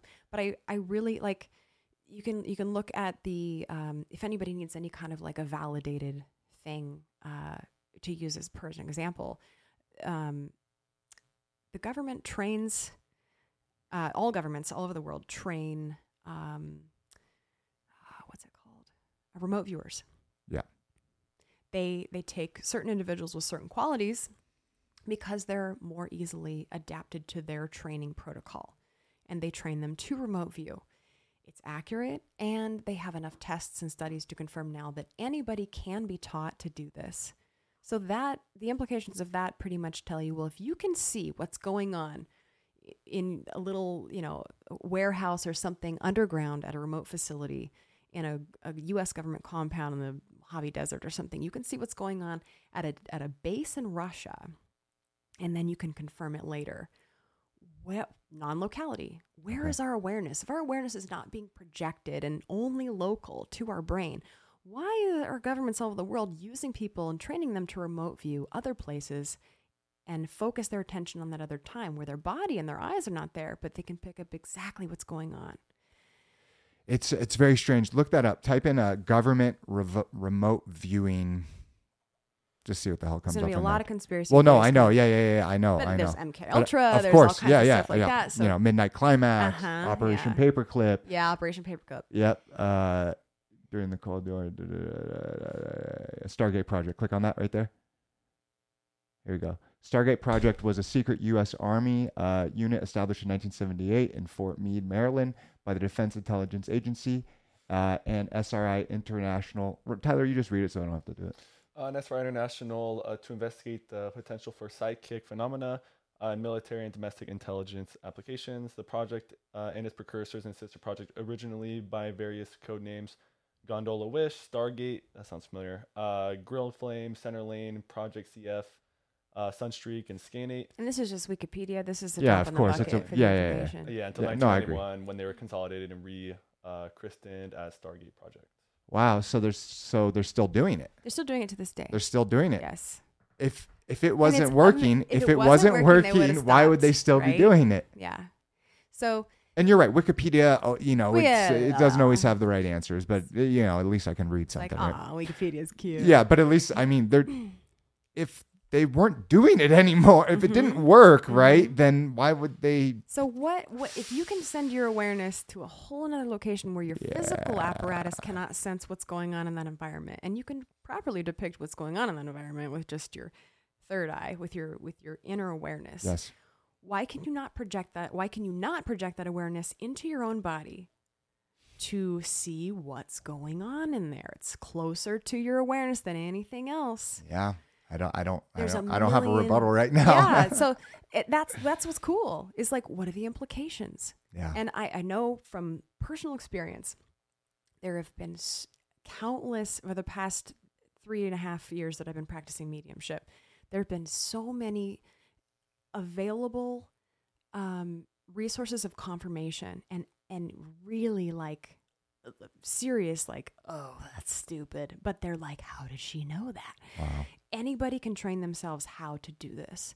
So I think that Neuralink is great for now, Yeah. but it's already outdated compared to the human What what pe- what the human ability. mind could do, but the thing is, Yes, one- what consciousness? Because it's not local to the mind. If the Yeah. mind was doing it, how can it see what's going on in a base in another country?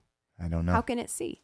I so- don't know. But they can. They're doing it. Yeah, I, I so just we- most people don't have the. They might. They might have the They power. were taught they didn't. Yeah, they were taught. of course, You don't believe that's stupid. That's woo woo snake oil. You're a yeah, witch. yeah, And there's that collective trauma. If you have those extra sensory abilities, which everybody has, but some of us are convinced that we don't, and it could be insane if you think that you do. Um, you know, they people were were actually executed for practicing these natural abilities. So there's a trauma there. There's a lot of people who are very, very afraid to come forward and say, "Yeah, I have extrasensory abilities. Yes, I channel. Yes, I'm a clair. Yes, I'm a psychic. Yes, I'm a medium." Um, but everybody's got it, and so it, that trickle effect is starting to happen as people are kind of finding more people with those abilities too. You know what I think is that if this is 100% real and I'm not saying it's not, right? Um the issue is is that there's a whole bunch of snake oil salesmen out there Absolutely, that say that they have these special powers, they have these special things, right? Or they can really be in tune with their body, but they're just full of shit, for right? sure, yeah. And so then what it does is it muddies the water uh, for the individuals that truly can do it, right? Mhm. Because uh, if most people are already skeptical about it, and then you have this person that's proven, you know, to be bullshit, Mhm. right? Then most people are like, oh, well, They're going to be get their bullshit. confirmation of what they already yeah, believe. though. confirmation bias, right on it. What's so. cool is like when I first started seeking that information because I was really super biased that it didn't exist, right? But I really wanted to talk to my dead grandma.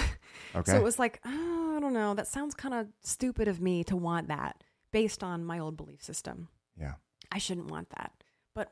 Everybody else seems to be thinking that's stupid too. But there's also, I talked to a medium who did it and confirmed really, really tiny things that only she and I shared. So I was like, well, something's going on here. Let me see if I can do this. So it's it it is tough when you seek out when you already have your set beliefs. The law of attraction will only confirm your beliefs. Correct. Very rarely are you going to go into a situation where you don't believe that person's authentic and they're going to just blow your mind. Correct. Sometimes they do, and you're like, wow, my whole perspective's changed on that topic. Yeah. But law of attraction, you're going to seek out and somebody who's going to try to validate your already existing belief system. And you're going to get exactly what you expect to see that you don't believe them and you think they're bullshit. Yeah. But It's true. if you leave an open mind, there's some really awesome stuff that we can learn about our consciousness and our body and our ability to heal ourselves and help each other out and to be more transparent. And those kinds of people that are fronting that those abilities or those those notions of healing or wellness or clarity because a lot of people see mediums or clear or uh, clairaudience or whatever for clarity for an answer to something that goes you know just goes by and it's unresolved in them they're not going to get that feeling of resolve Yeah. like i've had people come to me that completely have never had a reading that think it's bullshit they think i'm bullshit and then they're hysterically crying because they finally have their closure. So it's about what's your intention? Ask that person if they just are they just jacking up their rates to you know do a fake reading based on your body language your horoscope your name your personality? Do they ask you a bunch of questions or do they just go right into your reading? Yeah. you have to use discernment. I it all got- just comes down to that. For me, I'm not like for me why I have been very skeptical about psychics, right? Um, is and this is just personal experience, right? And once again, I said I think there's a lot of people that are bullshit out there, and For sure and they and, and they're definitely, I'm sure there are people that can tap into some crazy fucking things. Um, that being said. Uh, my father went to two different psychics. They both t- told him he would die in a plane crash, uh-huh. right? Um, he never flew again, right? oh man And he died of a massive heart attack oh. right?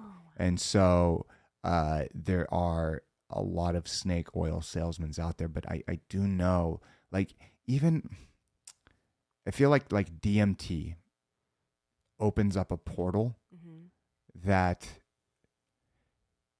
seems more real than what is going on right now at times. And yet, when you do DMT and you have a sensation of being covered in rainbow honey or something like Yeah. that, some of the weird Yeah. sensations that procure that from that, you you you can't explain that to anybody else until they've had the visceral experience. Yeah. So, like, I've never di- dive, dove into, or I don't think I'm psychic at all. Yeah. I I've have like weird prolific dreams or something, and then it'll come to fruition. And be like, wow, weird. Yes. But I can't tell what's gonna happen. I can only do mediumship at the time. Okay.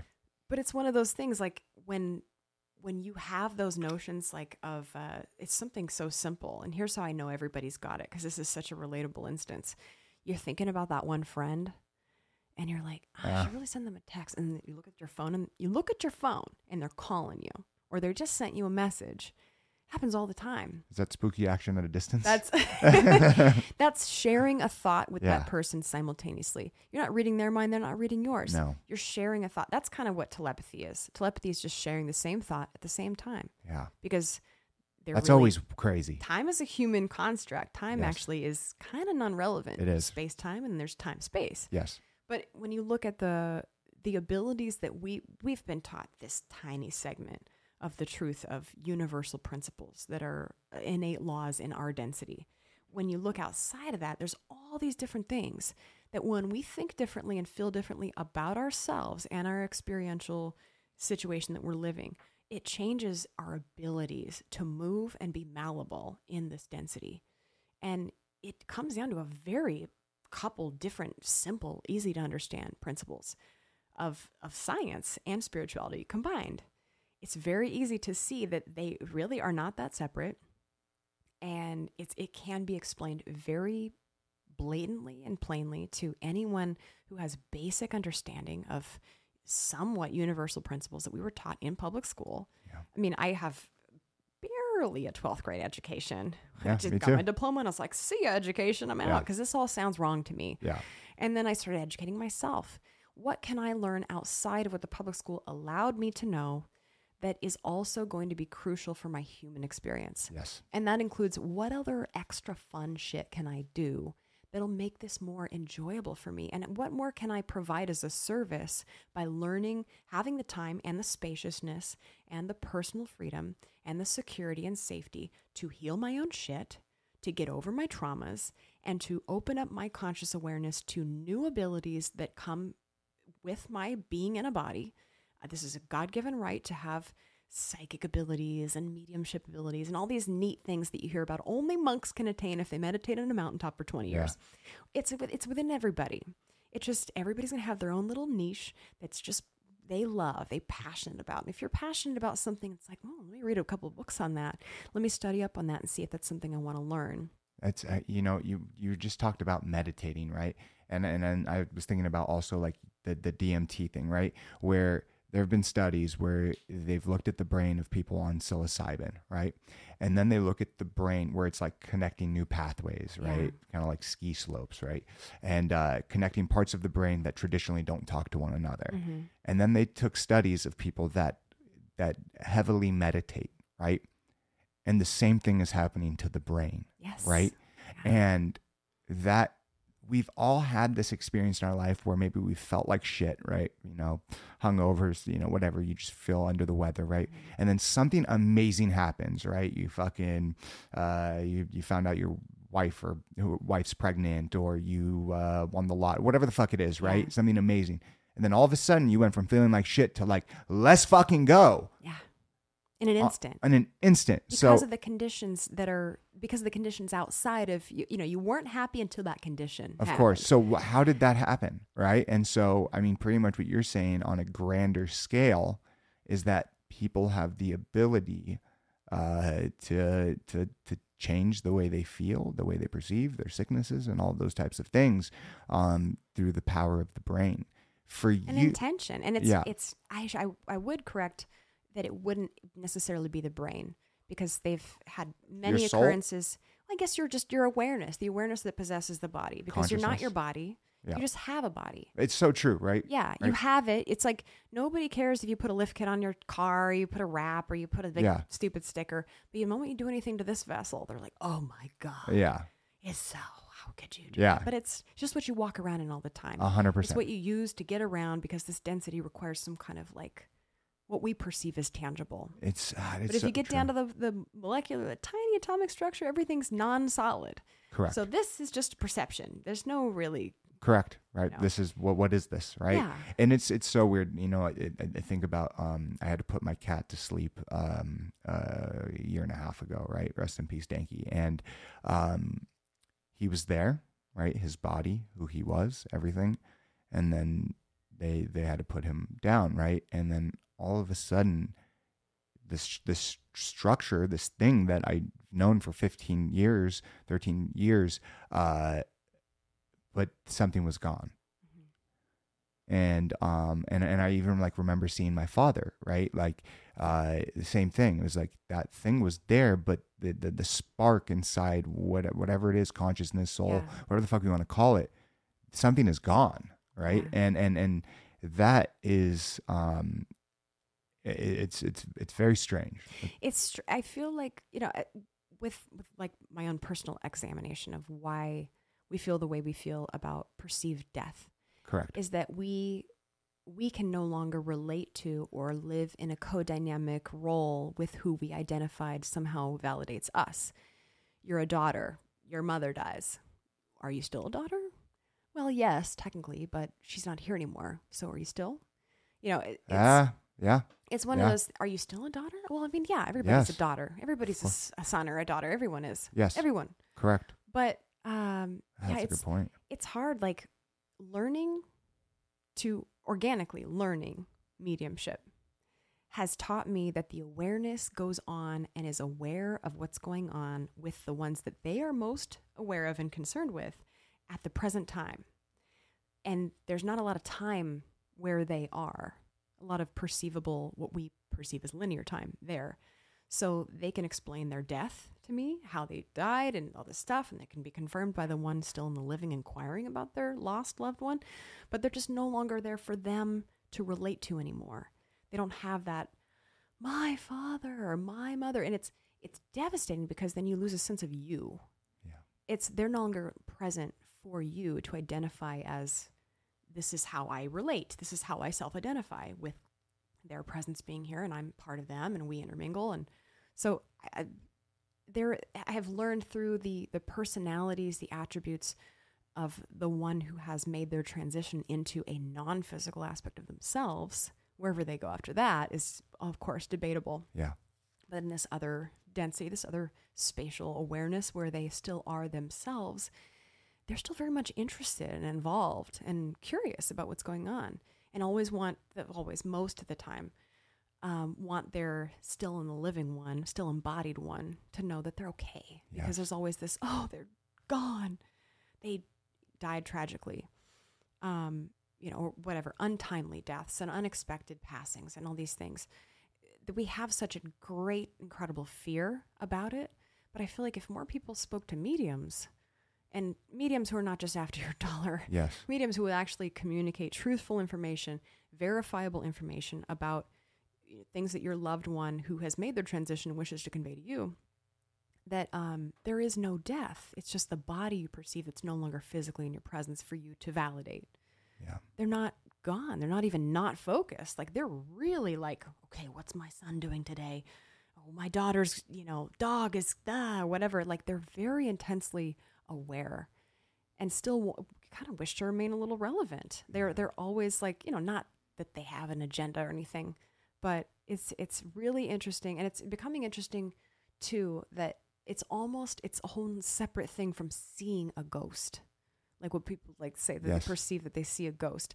There's a lot of energetic electromagnetic qualifications that could possibly represent a, a photonically visible shape or form of a being that used to be, or maybe a simultaneously being because we know that time is nonlinear. So they could be just an offshoot of another awareness happening simultaneously. We're seeing in a photonic way with our eyes.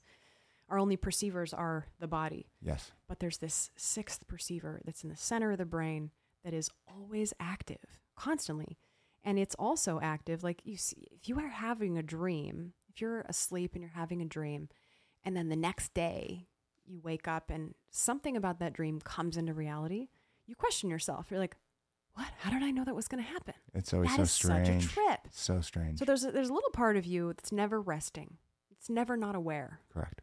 even when your physical body turns off, you can have electrodes hooked up to your entire vessel, and scientists can confirm your body's unconscious. You are unconscious, and you're not thinking or feeling anything, but there's something going on, always aware. So I don't know. I want to explore that, and I want to see what people can expand upon in that awareness. If you know that this is always going on, and there's a lot of verifiable shit going on with people that are considered kind of like nor- not normal, like pariahs a little bit that claim to have an extrasensory ability. If it can help you feel a sense of resolve or closure or like, oh, relief, you don't have to be thinking that guilt, that fear, that sorrow, that loss or something or anxiety. Like, I personally believe if I was a psychic, if I saw that somebody was going to die a certain way, I'd be like, "Mm, you know what? I'm not going to tell them that because the law of attraction, they're going to be thinking about that nonstop. And then that's going to set up a pattern of fear and anxiety in their body. And it's probably going to manifest illness. So I'm not going to tell them because it's their fate. Yeah, it is. I, and I can, and like when I do tarot cards, for example, it's a really good thing because it's the the person who's handling the deck. I'm just showing them what the cards say. They're choosing the cards, and it's just only good for in that moment because you walk outside, you have the butterfly effect. Correct. Yeah. You this, you step on a bug and you slip and fall and then you eat shit and you crack your tailbone. You go to the hospital. You meet somebody interesting. It's a cool nurse. Turns out you went to school together. Like there's all these things. Life is amazing. is amazing. amazing and so complex. One moment can change the entire trajectory of your your day, your month, your week, your life in just an instant. And so I would never want to give somebody these this permanent I don't I think that even if I started to see psychic abilities coming forth within myself, I don't think it'd be something that I would personally focus on. But do you think that there's a possibility that, um, like recently, and this is not a psychic ability or anything like that, but um, Dana White did this study, uh, and the doctor ran all the tests and said you have 10 years and a couple months to live, right? But if you do these, this, this, and this, like you can change the outcome, right? You can live a, a long time. It's just because you're eating this, that, and the other. And Yeah. he changed his entire body, has a six pack now, looks great, right? Um, do you think that having that psychic ability, maybe that is their story today, but they could do things to change it? I think that there's there's only ever now. There's, you know, yesterday has already happened, so it's not happening currently. Correct. It's only your feelings and thoughts about what you recall happened. And even your memory gets distorted. If you replay a memory enough, It's like the game of telephone. Yes. You kind of distort it a little bit and then you enhance your feelings. Then you feel more of a victim and it really wasn't that way. Or you distort memories. It's not it's not happening now, so it no longer exists. Correct. And anything you're anticipating in the future is still only a projection of what you hope perceive, think, believe is going to happen based on your beliefs and and formulated sense of self-identity in this moment. So, uh, who is to say? Correct. You could die tomorrow. Yeah. You could hit by a plane if you start thinking about, you know, oh my god, I'm so fearful. I'm so fearful. I'm so fearful. What's going to happen? Something Yes. bad's probably going to happen For because sure. you're thinking and feeling. So the the body is like this like tensed up little little you know thing that is just waiting for your brain to tell it how to feel all the time. And if your brain is in a constant state of fight or flight tension high blood pressure you get headaches you start to sweat you, you have a physiological reaction based on what you're thinking. Even if it's just thinking about having to go to the dmv you start freaking out stressing and you're sweating you smell bad and you're perspiring and then you can't sleep that night because there's all these things. But it happens really quickly. The body is a really good indicator of what you're thinking or feeling Absolutely. and so you have to kind of treat that like your receiver, your universal receiver. If your mind's projecting these feelings and the body's physiologically reacting to it, you're mirroring out to the ether, to dark energy, what have you, that's always listening to create uh, mirroring events, to immaculately and accurately mirror what you're already thinking and feeling and expecting. Wow, that's incredible. You've definitely um like it's kind of crazy. A lot a a lot has changed since the last time last time we spoke, Yeah. right? So it's like you're you're creating this new technology platform, right? Um that is in my opinion um could transform the adult entertainment industry, right? Uh now how long have you been working on mediumship for? Uh, about, about about three and a half years. three and a half years, right? I think we briefly, I think we talked a little bit about it last time, but um, and now like you're diving head deep into it, which is truly amazing. What else? What else is going on? Honestly, I um, I saw you launch like a like a CBD uh, lifestyle yeah, platform. Atana's going. Yeah, I remember you talked about that last time. Yeah, it's man through the pandemic, manufacturing is a little tricky. Yes. Um, but it gave us the right amount of time to reformulate a couple things to um, just kind of work on the brand and just think about how we feel about it. And not everything's perfect all the time. There's always room for improvement. It's life. Um, but it's up and rare and to go, and I feel like it's a really good instrumental. Like the the tinctures, the tinctures that I created are what I really believe in. They're ingredients that I've you know tested, tried and true. Um, that have been kind of found to be pretty well rounded for most bodies. Yeah. So that's it. And it just work going to the gym, loving the gym, eating healthier, thinking healthier, reading good books, expanding my perspective, trying to expand others as well, and just sharing as much information as I can. It's as helpful as possible. What products are you offering now uh, for the business? Uh, for Atana, we have a morning and evening and an immunity formula. We have D8 gummies as well. Um, they need a little work on the formula, in my opinion. Um, Respect. and then we have a, a pain relief freeze roll on that's nano, so it goes right in, and it's actually pretty effective. My that. mom, who's had a bunch of back surgeries, I remember bringing her a tube of it. And she was like, "Oh my god, this is the only thing that's ever worked." So I was like, "Yeah, my mom can use it." Then. yes. But um, they're they're vegan. They're all vegan products, um, cruelty free, of course, and they're we sourced all the ingredients ourselves. And I just there's, there's things that I really believe that the that most bodies can um, assimilate and utilize really well. Help with detoxification, rest, getting an RM, REM cycle faster, and, Yes. and just having a little bit of a, a more at ease experience. where you've always been so much like about like health and wellness and and taking really good care of the mind body and and soul consciousness whatever you want to call it um where does that even stem from I think I was born into it. Um, I was that kid, you know, from the time I was two, three years old, just wanted to be alone. Only ever want to be alone. I'm very particular. I have my my routines. Um, I'm a little independent weird with physical touch. I'm a little like just ugh, like weird about the human experience, and it always felt extremely um, distorted to me and unfamiliar. Never really found a whole lot of familiarity with anything with the human experience.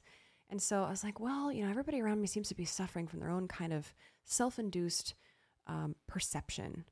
And so, what good stuff that comes naturally to me can I help build on or introduce or study myself to improve my experience to be the somewhat example of here's how you organically find wellness? And yes I just know that for a long time, I was so pissed off.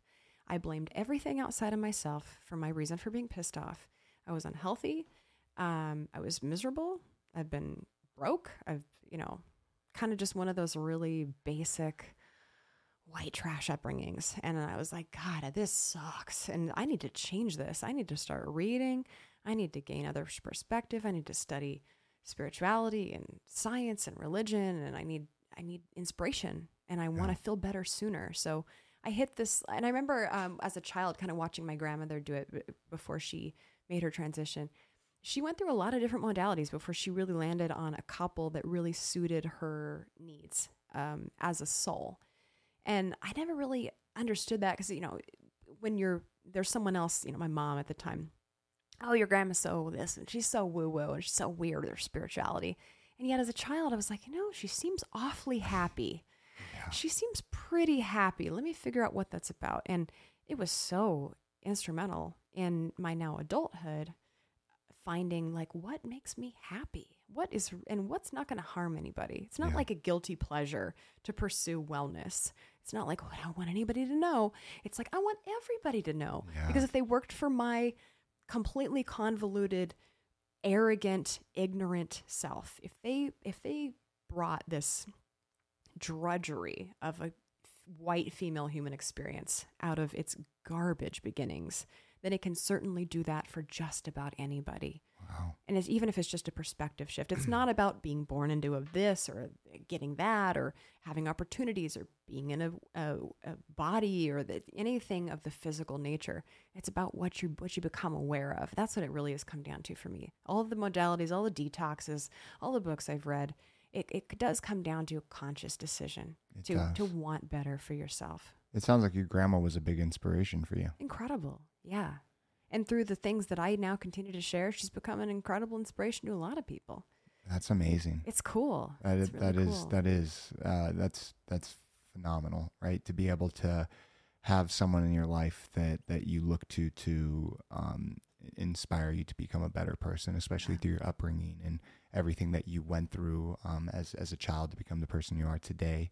Um, and then like even like you know being so young and um,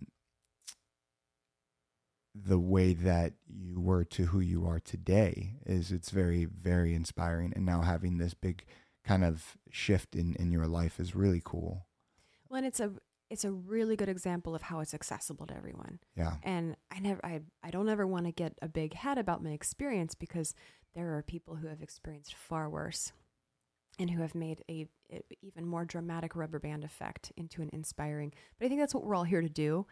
You know, find something relatable about their experience, share it openly because you'll never know who you're going to who you're going to help feel better. yes And I don't I, I don't care about, you know, inspiration or oh, I want to be just like Nicole because don't. Don't. You do it your own authentic way. But find something that makes you feel better sooner. Absolutely. Because there's so many ways to go about it. But I just know that once you start wanting to feel better, feeling better will start to find you. Yeah. But you got to just have an open mind and be excited about that and not just, it's just way easier to want to feel better. I remember hitting that pinnacle in like my 20s when I was so miserable, so irate most of the time, just an angry, um, traumatized person. We're all very traumatized. Yeah. Um, and so realizing like, oh, I've got some, I've got some feel better to focus on. I started to feel better and I was like, oh, this is much easier than focusing on what shit that I, I don't like to think about. And it's not being ignorant to what has happened. Appreciate your journey, yeah but you don't have to continue to relive your journey and regurgitate your story in order to validate where you are now because it's not helping anybody. You're not inspiring anybody. You're not changing your own reality. yeah And so what what do you do next? Well, what do I what can I do to feel better right now? What can I do to alleviate myself? Changing your narrative, changing the way you speak about and to yourself, about and to others, and still being truthful about your experience. If you're in pain, you're in fucking pain. It's okay. of course It's okay to be hurting. It's okay to feel any emotion along the spectrum, whether it be complete and utter despair and depression or complete elation and exaltation. All of that is okay. Anger is a step up from depression. Like yeah and and uh, what is it? Revenge is a step up from anger, and like all the way up the spectrum. But just being okay with where you are and knowing that everything's transient all the time. Everything's always only ever changing, and that you're you're not doing anything wrong, even in your shittiest, your your shittiest moment of life. You haven't done anything wrong, and you're just doing your best based on what you know from thus far. It, it's so true. You know, you never know what tomorrow is going to bring a year from now, four, five, six, eight years from now. I tell this story, like love or hate Barack Obama, whoever's listening to this is not the point of the story. The point is, is that back in 2000, um, he was trying to get into the Democratic National Convention, um, and he was like having issues to get in, right? Four years later, he becomes like the main speaker at the DNC. Four years after that, he becomes the president of the United States if he would have just looked at his life eight in 2000 from 2008 right that's eight fucking years Yeah. right? From not being allowed into somewhere to speaking at to then ruling you know the america right you know, the america the united states of america right? And it's just like the, the point of that is that you know today you might be going through shit. Today you might be going through challenges but you don't know what tomorrow brings and it's so important to continue to push forward. Yeah. and and even when you're faced in your darkest hours know that as long as you continue to just fucking push forward you don't know what tomorrow's going to bring so don't give up right? It's just so important. Um a few more things. Uh you know when we started talking about in the beginning right you're kind of uh transferring away kind of from being in front of the camera to Mhm. behind the camera Mhm. um is that like are, are you will it be done behind the camera or like what's the whole plan It will, yeah. I think a majority of my focus will be behind the camera. Yeah. Um, I'd like to continue to hone my um, uh, uh, special skills, what have you, just Yeah. to just try to kind of continually quietly help people who are in search of that kind of information. There's been a lot who have approached me very quietly and been like, "Hey, I have a, I, I lost my dad last year, and I really want to."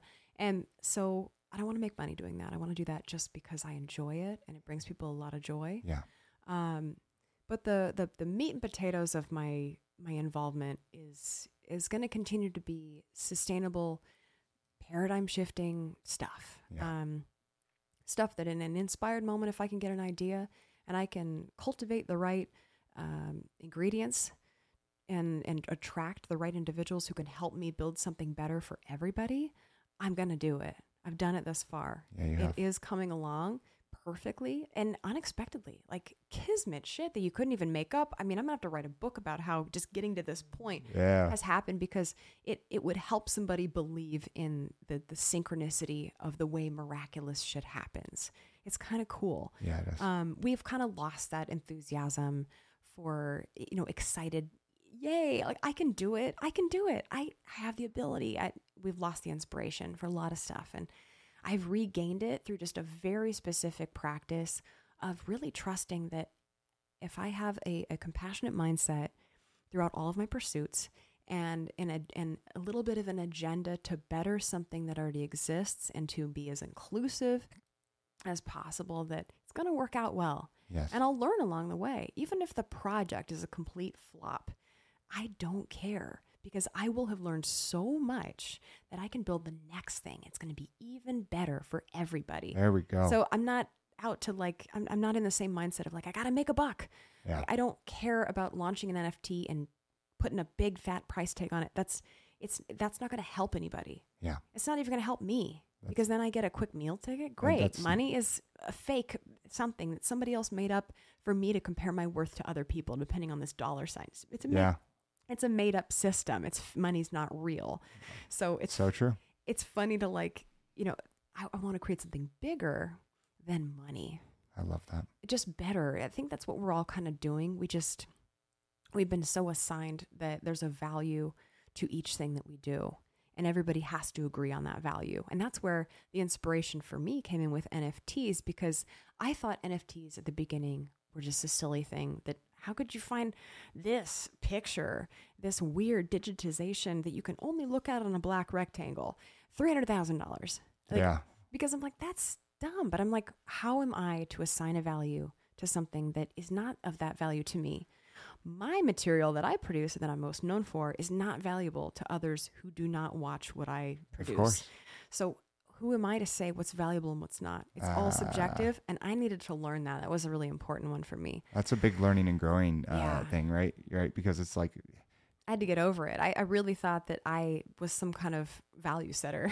I'm like, no. I'm wrong. I'm actually and that's good wrong. and that's I like the beautiful that. thing it's like i love being wrong right Yeah. it's like so important to be able to learn and grow and become a better human being we're constantly evolving we're constantly changing right it's just like i'm a huge fan of Shepard Fairey obey art right i absolutely love it i spend tons of money on it um but the next person might think, think these things are fucking stupid right? Mm-hmm. and but at the end of the day it's like what i perceive to be valuable right? And what i perceive what i like is just my perception Yeah. right? Um, and everyone can have their own perception. And so you know seeing that evolution with you from like thinking nfts are silly to now like understanding like the full technology behind it right Yeah. is very empowering right? And especially from a creator standpoint right? Um, having that residual based income uh, especially in a world where things like you know ph and all the other other sites right just totally take advantage of of the creator which is disgusting right sorry um and Yeah. it's just it's doing its best based on where it is yeah because it has been as an entity has been rewarded yes it has by its users Yes. to continue this behavior. yeah It takes a new paradigm to step in and say, "Hey PH, I have an idea for you. Yes. This is how your your brand is going to survive." Yeah. And so not everybody's going to jump on board because there's this really weird adhesive kind of stickiness to the mentality of what works don't fix it uh, don't don't break what's don't fix what's not broken. There we go. Yeah yeah. Um but it is subtly suggesting that most things are broken. Hell yeah. Ph is definitely broken. And why would you not, you know, hey, there's something new here. I got an idea. And that's how everything's going to start to come about. A hundred There's percent going to immediately be that gatekeeper that's going to say, no, we've done this for decades and generations and it's never been different. Yeah. Like Thanksgiving, you know? Yes, which we have crazy. to have a turkey. We must have Yeah. a turkey. Everyone must sit down at the same table and then stuff ourselves silly. Like Yeah. the traditions, traditions kind of have to die of course sometimes. they have The to ones- evolve change right They got to change. they, they have to right they, they can't always stay the same right Yeah. um what is your thoughts though with like uh trying to compete with like OnlyFans, right? You're you're on OnlyFans? I'm on OnlyFans. Yeah.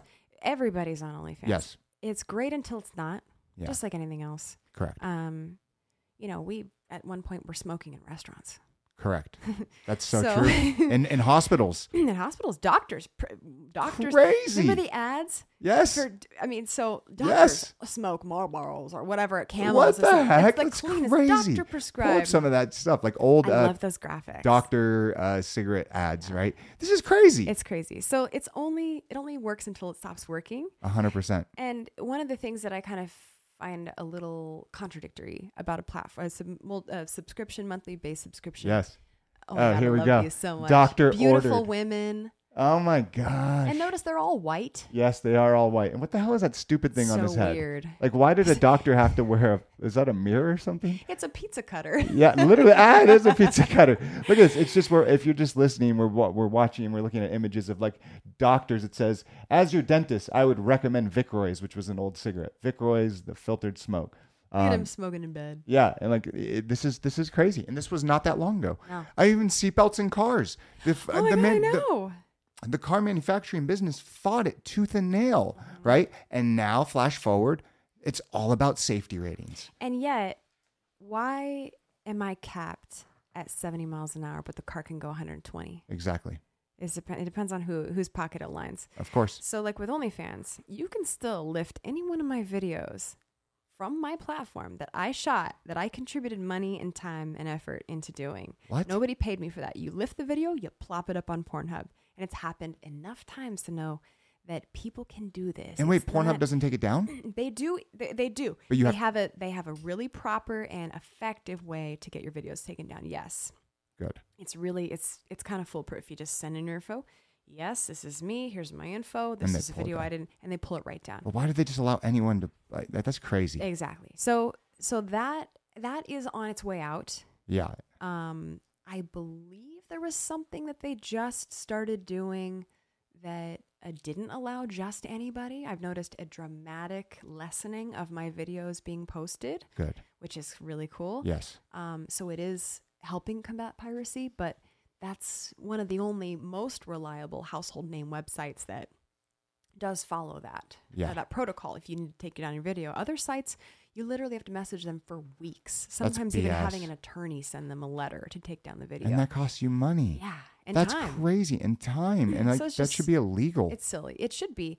If you uh, had a, you know, what's a really famous uh, movie, Titanic. yes. You can't just bootleg Titanic and have a public showing and post it on your website. Come watch Titanic No. Because you'd be blasted A hundred legally. You'd be fined and all this stuff. Yes. So those same protections are not afforded to the adult industry. And that's bullshit. so we got to find a new way around that. Yes, yeah, Yeah. things have to change. They Yeah. they have to change. The power needs to be put back in in, in the creator's hands. for sure. And so I'm I'm I'm really really uh, excited about this. Uh, two more questions before we wrap this up. Right. Um, very first thing was um, last time we spoke about aliens, right? Yeah. And uh, you were talking about like pointing laser beams at the sky. Can you tell me that? Because I've tried to Oh my repeat the fucking story and I don't remember to a So there there've been a lot of other experiences in the past since I've seen you last. Yes. Um There has been. a lot. All yeah, right. lot. It seems like and I've talked to a couple of my neighbors that I've gotten in touch with through um through Reiki. Actually, I posted in my neighborhood, "Hey, I'm a I'm a Reiki master. If anyone in the community would like Reiki session free of charge, here's, you know, let me know, send me a message and we'll we'll discuss a time and place." So I've met a lot, a lot of my neighbors that way, which is really wonderful and organic. And uh several of the neighbors, uh, you know, I, they're like, "What else are you into?" And Yeah. of course, I'm like, "Well, how far do you want to go?" Yeah. So it, it's just it hasn't it's become a pretty regular thing. Um, the activity, the sky activity in our neighborhood is really prevalent and really well known. Okay. So it's pretty cool to be able to go up to the mountaintop and to meditate for 20 minutes and to see an immediate craft appear, which is really cool. What? Tons of pictures and video from all of our neighbors.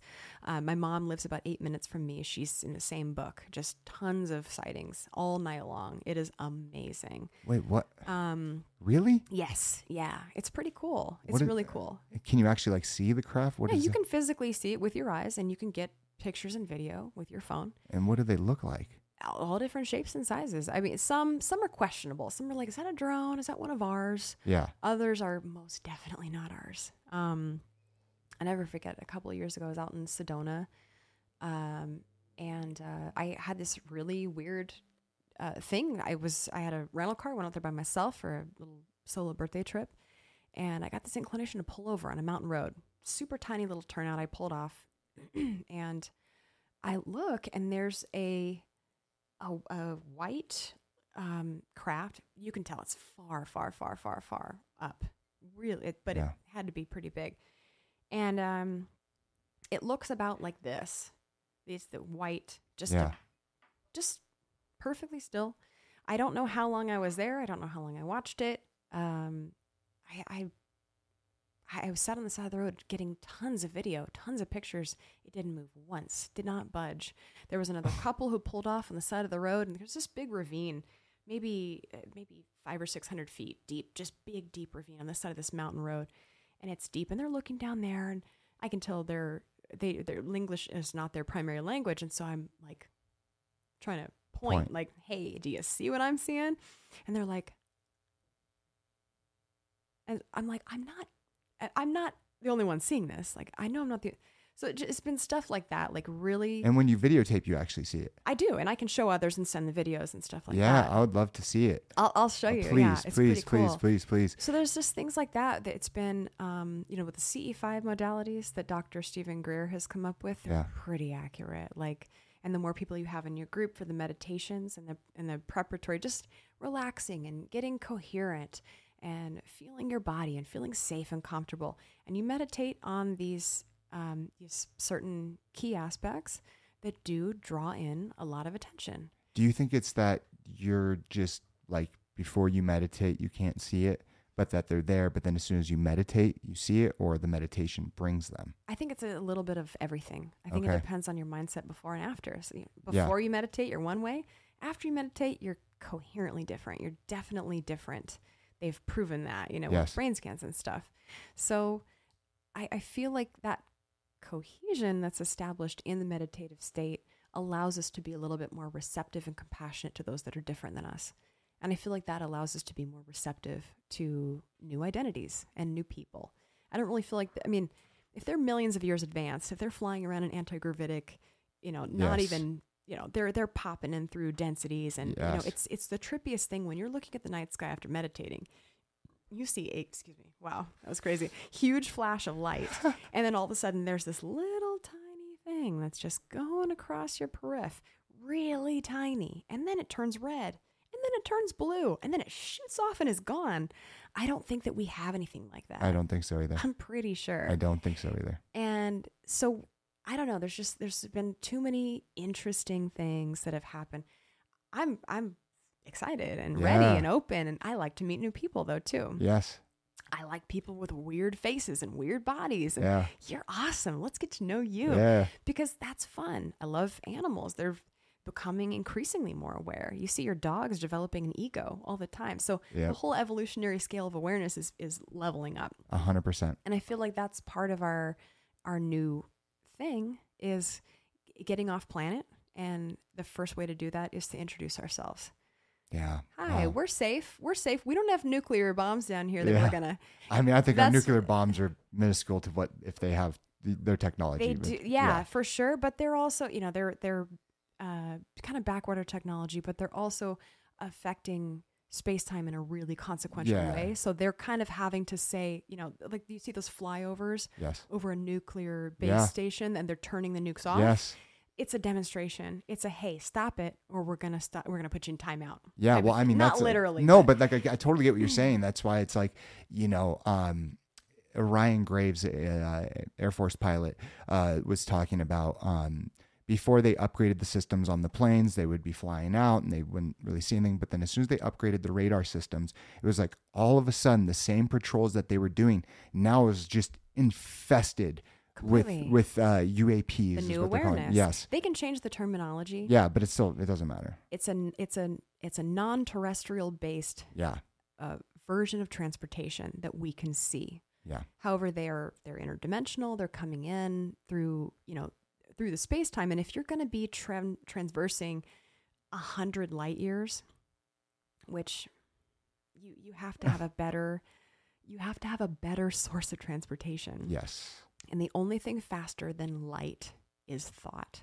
Ah, So if you can understand the implications of the way non locality works, yes. you can kind of piece together the puzzle of how uh, Yeah. time space travel, space time travel would work for an advanced civilization that's millions of years in advance. Wow. Look how far we've gone in the past uh, 6,000, 8,000, 12,000. past hundred years. The past 100, the past five. yes. We're doing great. Past twenty years, the, the this place has changed so Yeah. much. It's insane. And We're It's still incredibly oppressed technologically. Of course. Oh, Yeah. hundred percent. depending on what you know or based on i should say what they do know and what we've been handed is like you know mom's got the iphone and and gives the kid a, a little Yeah. do do do do do do do whatever tamagotchi or something like that remember those Yeah, like of you, course, that was your course. first little thing to Yes. take care of Yeah. so it's about uh yeah i feel like the the new introduction to new friends that are not from here um, is going to be revolutionary and kind of repaving the way to understand the origin of our species that we're essentially non-terrestrials ourselves we're just Yeah. a, a merge of a bunch of we're just a mixing pot of genetics um, and that there's a lot of uh, things that will be explained by by making friends that have a little bit more of a coherent and truthful story about the origin of the race and the planet and a little bit more of a historical accuracy You think that'll ever happen? uh-huh Yeah. yep i sure do You think we'll be here for it? yes Ooh, that's that'd be insane. yeah it will be It will be, be. it'll be uh it'll be really rocking for a lot of people's sense of self. Do you think it brings us closer together? yeah ultimately. If those who choose that yeah for sure. Because we we why we, not? we we paint these invisible borders that defines countries and nations and Mm-hmm. um the, all this back and forth rhetoric. And it's just like we could come you so can't much come here farther. and we can't go there and you're offensive and you're terrible. And and it's We like there are terrible that. people out there that is for sure. But like if we just looked at each other as the human race Yeah. not as americans russians chinese Mhm. like we would go so much farther, sure. so much farther as a society, as a world, as a species. I think that's we're at the beginning precipice of that. I think Yeah. we're right at the right at the the toeing the line A hundred percent. opening that up, and I think that's what um, you know. It's that fine line between. Um, I think it was Reagan that gave that speech of uh, you know what would really bring us together. Uh, Yes, another world, a Yes. threat from another world. I don't really think. I mean, if you look back far enough into Sumerian texts and all these um, recounts of ancient civilizations, pre-deluge ancient civilizations that um, accurately and historically kept records of how and who was going on at the time at the beginning of the race. Um, a lot of it's really coherent across a lot of different religions. yes, I think it's pretty interesting. it is. I don't think it's a coincidence. I think that it's different retellings of the same story. And I think that So eventually we're going to get the same, we're all going to get a really accurate, um, although probably albeit pretty subjective story from a lot of different groups that have been here longer. Yeah, Because it's like when you watch the ants and the thing yeah, and the little, little and they're like, look at them go. Oh, if I would have put some water in there, what happens? Oh, look at them go. You know, it's, they're, we're, the ants aren't really aware no, that anyone's putting water in their little thing, their little enclosure. and so are we aware? We're pretty We're I- I- I, think we're the ants, right? we're, yeah. Yeah. And so I, I think about like all of the the cosmological influences, the mathematics of universal structure and things like that, and the um, now the knowledge of inhabitable Earth-like planets within our scope of awareness that we've become aware of. Yeah, life here didn't happen just poof, you know, or just evolution. I think it was a really strong combination of introduction and cultivation and natural and evolution kind of playing its own part based on the elements that are that are subjectively here on this planet. But you know, you go to a different planet with different measurable time, what that planet would perceive as time, and the way uh, you know gravity and and all these different elements and stuff would affect the physiology of a growing being a person cultivated on that planet would eventually grow up and evolve and reproduce and look quite different for If they- sure. if they had a more intense gravity how do you think the structure Yeah, would look of that yeah, being you know yeah. so i think um once we can get over our otherness amongst each other because we're all pretty freaking similar here Very much so. Very much so. we can really get and, and stop the speciesism and all that stuff you know Yeah. thinking that cephalopods because they're so different than us can be tested on and fucked with in a laboratory terrible. weird stuff like that we got to get over the speciesism um, then we can really start inviting in that new idea of new people Yeah. because i mean now that we're starting to see classifications in other countries especially that are more respectable of sentient beings they're they're classifying dolphins as non-human people persons. No shit. with They're incredible so smart. intellect. Yeah They're and so- awareness emotions Yes. and these relationships. and- yeah dynamics between each other. They're so interconnected. So emotional and spiritual and cognizant of themselves. Very self-aware so we got to get over that thinking that well if it's a dolphin it doesn't matter Yeah. No, Let's it's it's take it bullshit. and, it's uh, it's teach it bullshit. to jump through hoops that's bullshit It's crazy. It's crazy. People are like, well, because it'll it'll kill babies and like rape other things. I'm like, well, no, fucking humans do that too. they do it We do that too, right? it comes with the awareness Of course. it's it's the exploration of, of bodily experience unfortunately Yes. some of that can cannot be as considerate but once we kind of come into cohesion with the rest of the planet and respectable of the planet herself i, feel like we're we're right at the beginning of you know um, environmental collapse is kind of nearing awareness like we're starting Sure, to kind of absolutely. become like oh shit it's time to start acting and behaving and feeling differently Yeah. um, I feel like we're getting an introduction by a little bit of a different type of people who have a broader scope of the planet's history and the things that the planet needs so that we can have a working relationship with her. Yeah. And if there's anybody who's had an overview effect, for, for example, if a you know you look at these lifespans of these kings that ruled in Sumerian times that were shars, I can't even determine how long that is, but I know that's thousands of years. If there were beings at one time on this planet that lived for thousands of years and actually consequently ruled for thousands of years, what happened to that? I, I think our, our understanding of what things like we just look at you know, that were like the greatest, you know, time ever like i said earlier right? But who's to say that you know look at the look at the ancient pyramids and the sphinx and there there's a lot of studies saying that like especially like uh, graham hancock you know pointing out that these are a lot older. Much older and much more technologically advanced than we have now. Yeah.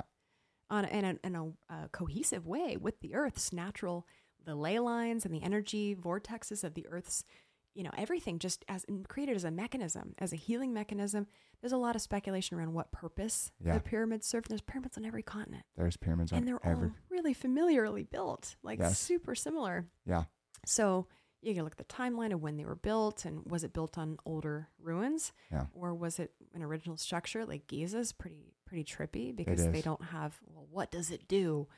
Well, what doesn't it do? Yeah it sure makes you wonder. I mean we don't even have i mean there's a lot of people say we don't even have technology to make them today. Yeah we don't Right. have it. Like and and that how the fuck did they move those big ass things cut them so perfectly yes align them under the stars perfect like it's just it is truly truly mind blowing to think what they did yeah thousands of years ago yeah so when we were all still ding ding ding like Yeah. striking rocks together to create a fire I don't think that's where we were. Yeah, I I think that our it's different. timeline's a little bit skewed, It- and that we're being our, some serious information about the history of our race is being omitted. yeah yeah And so I, I like to look at that because I feel like we've got some some friends that are coming in to start to make themselves known. And the, the topic for the first time is is being examined professionally yeah by government agencies.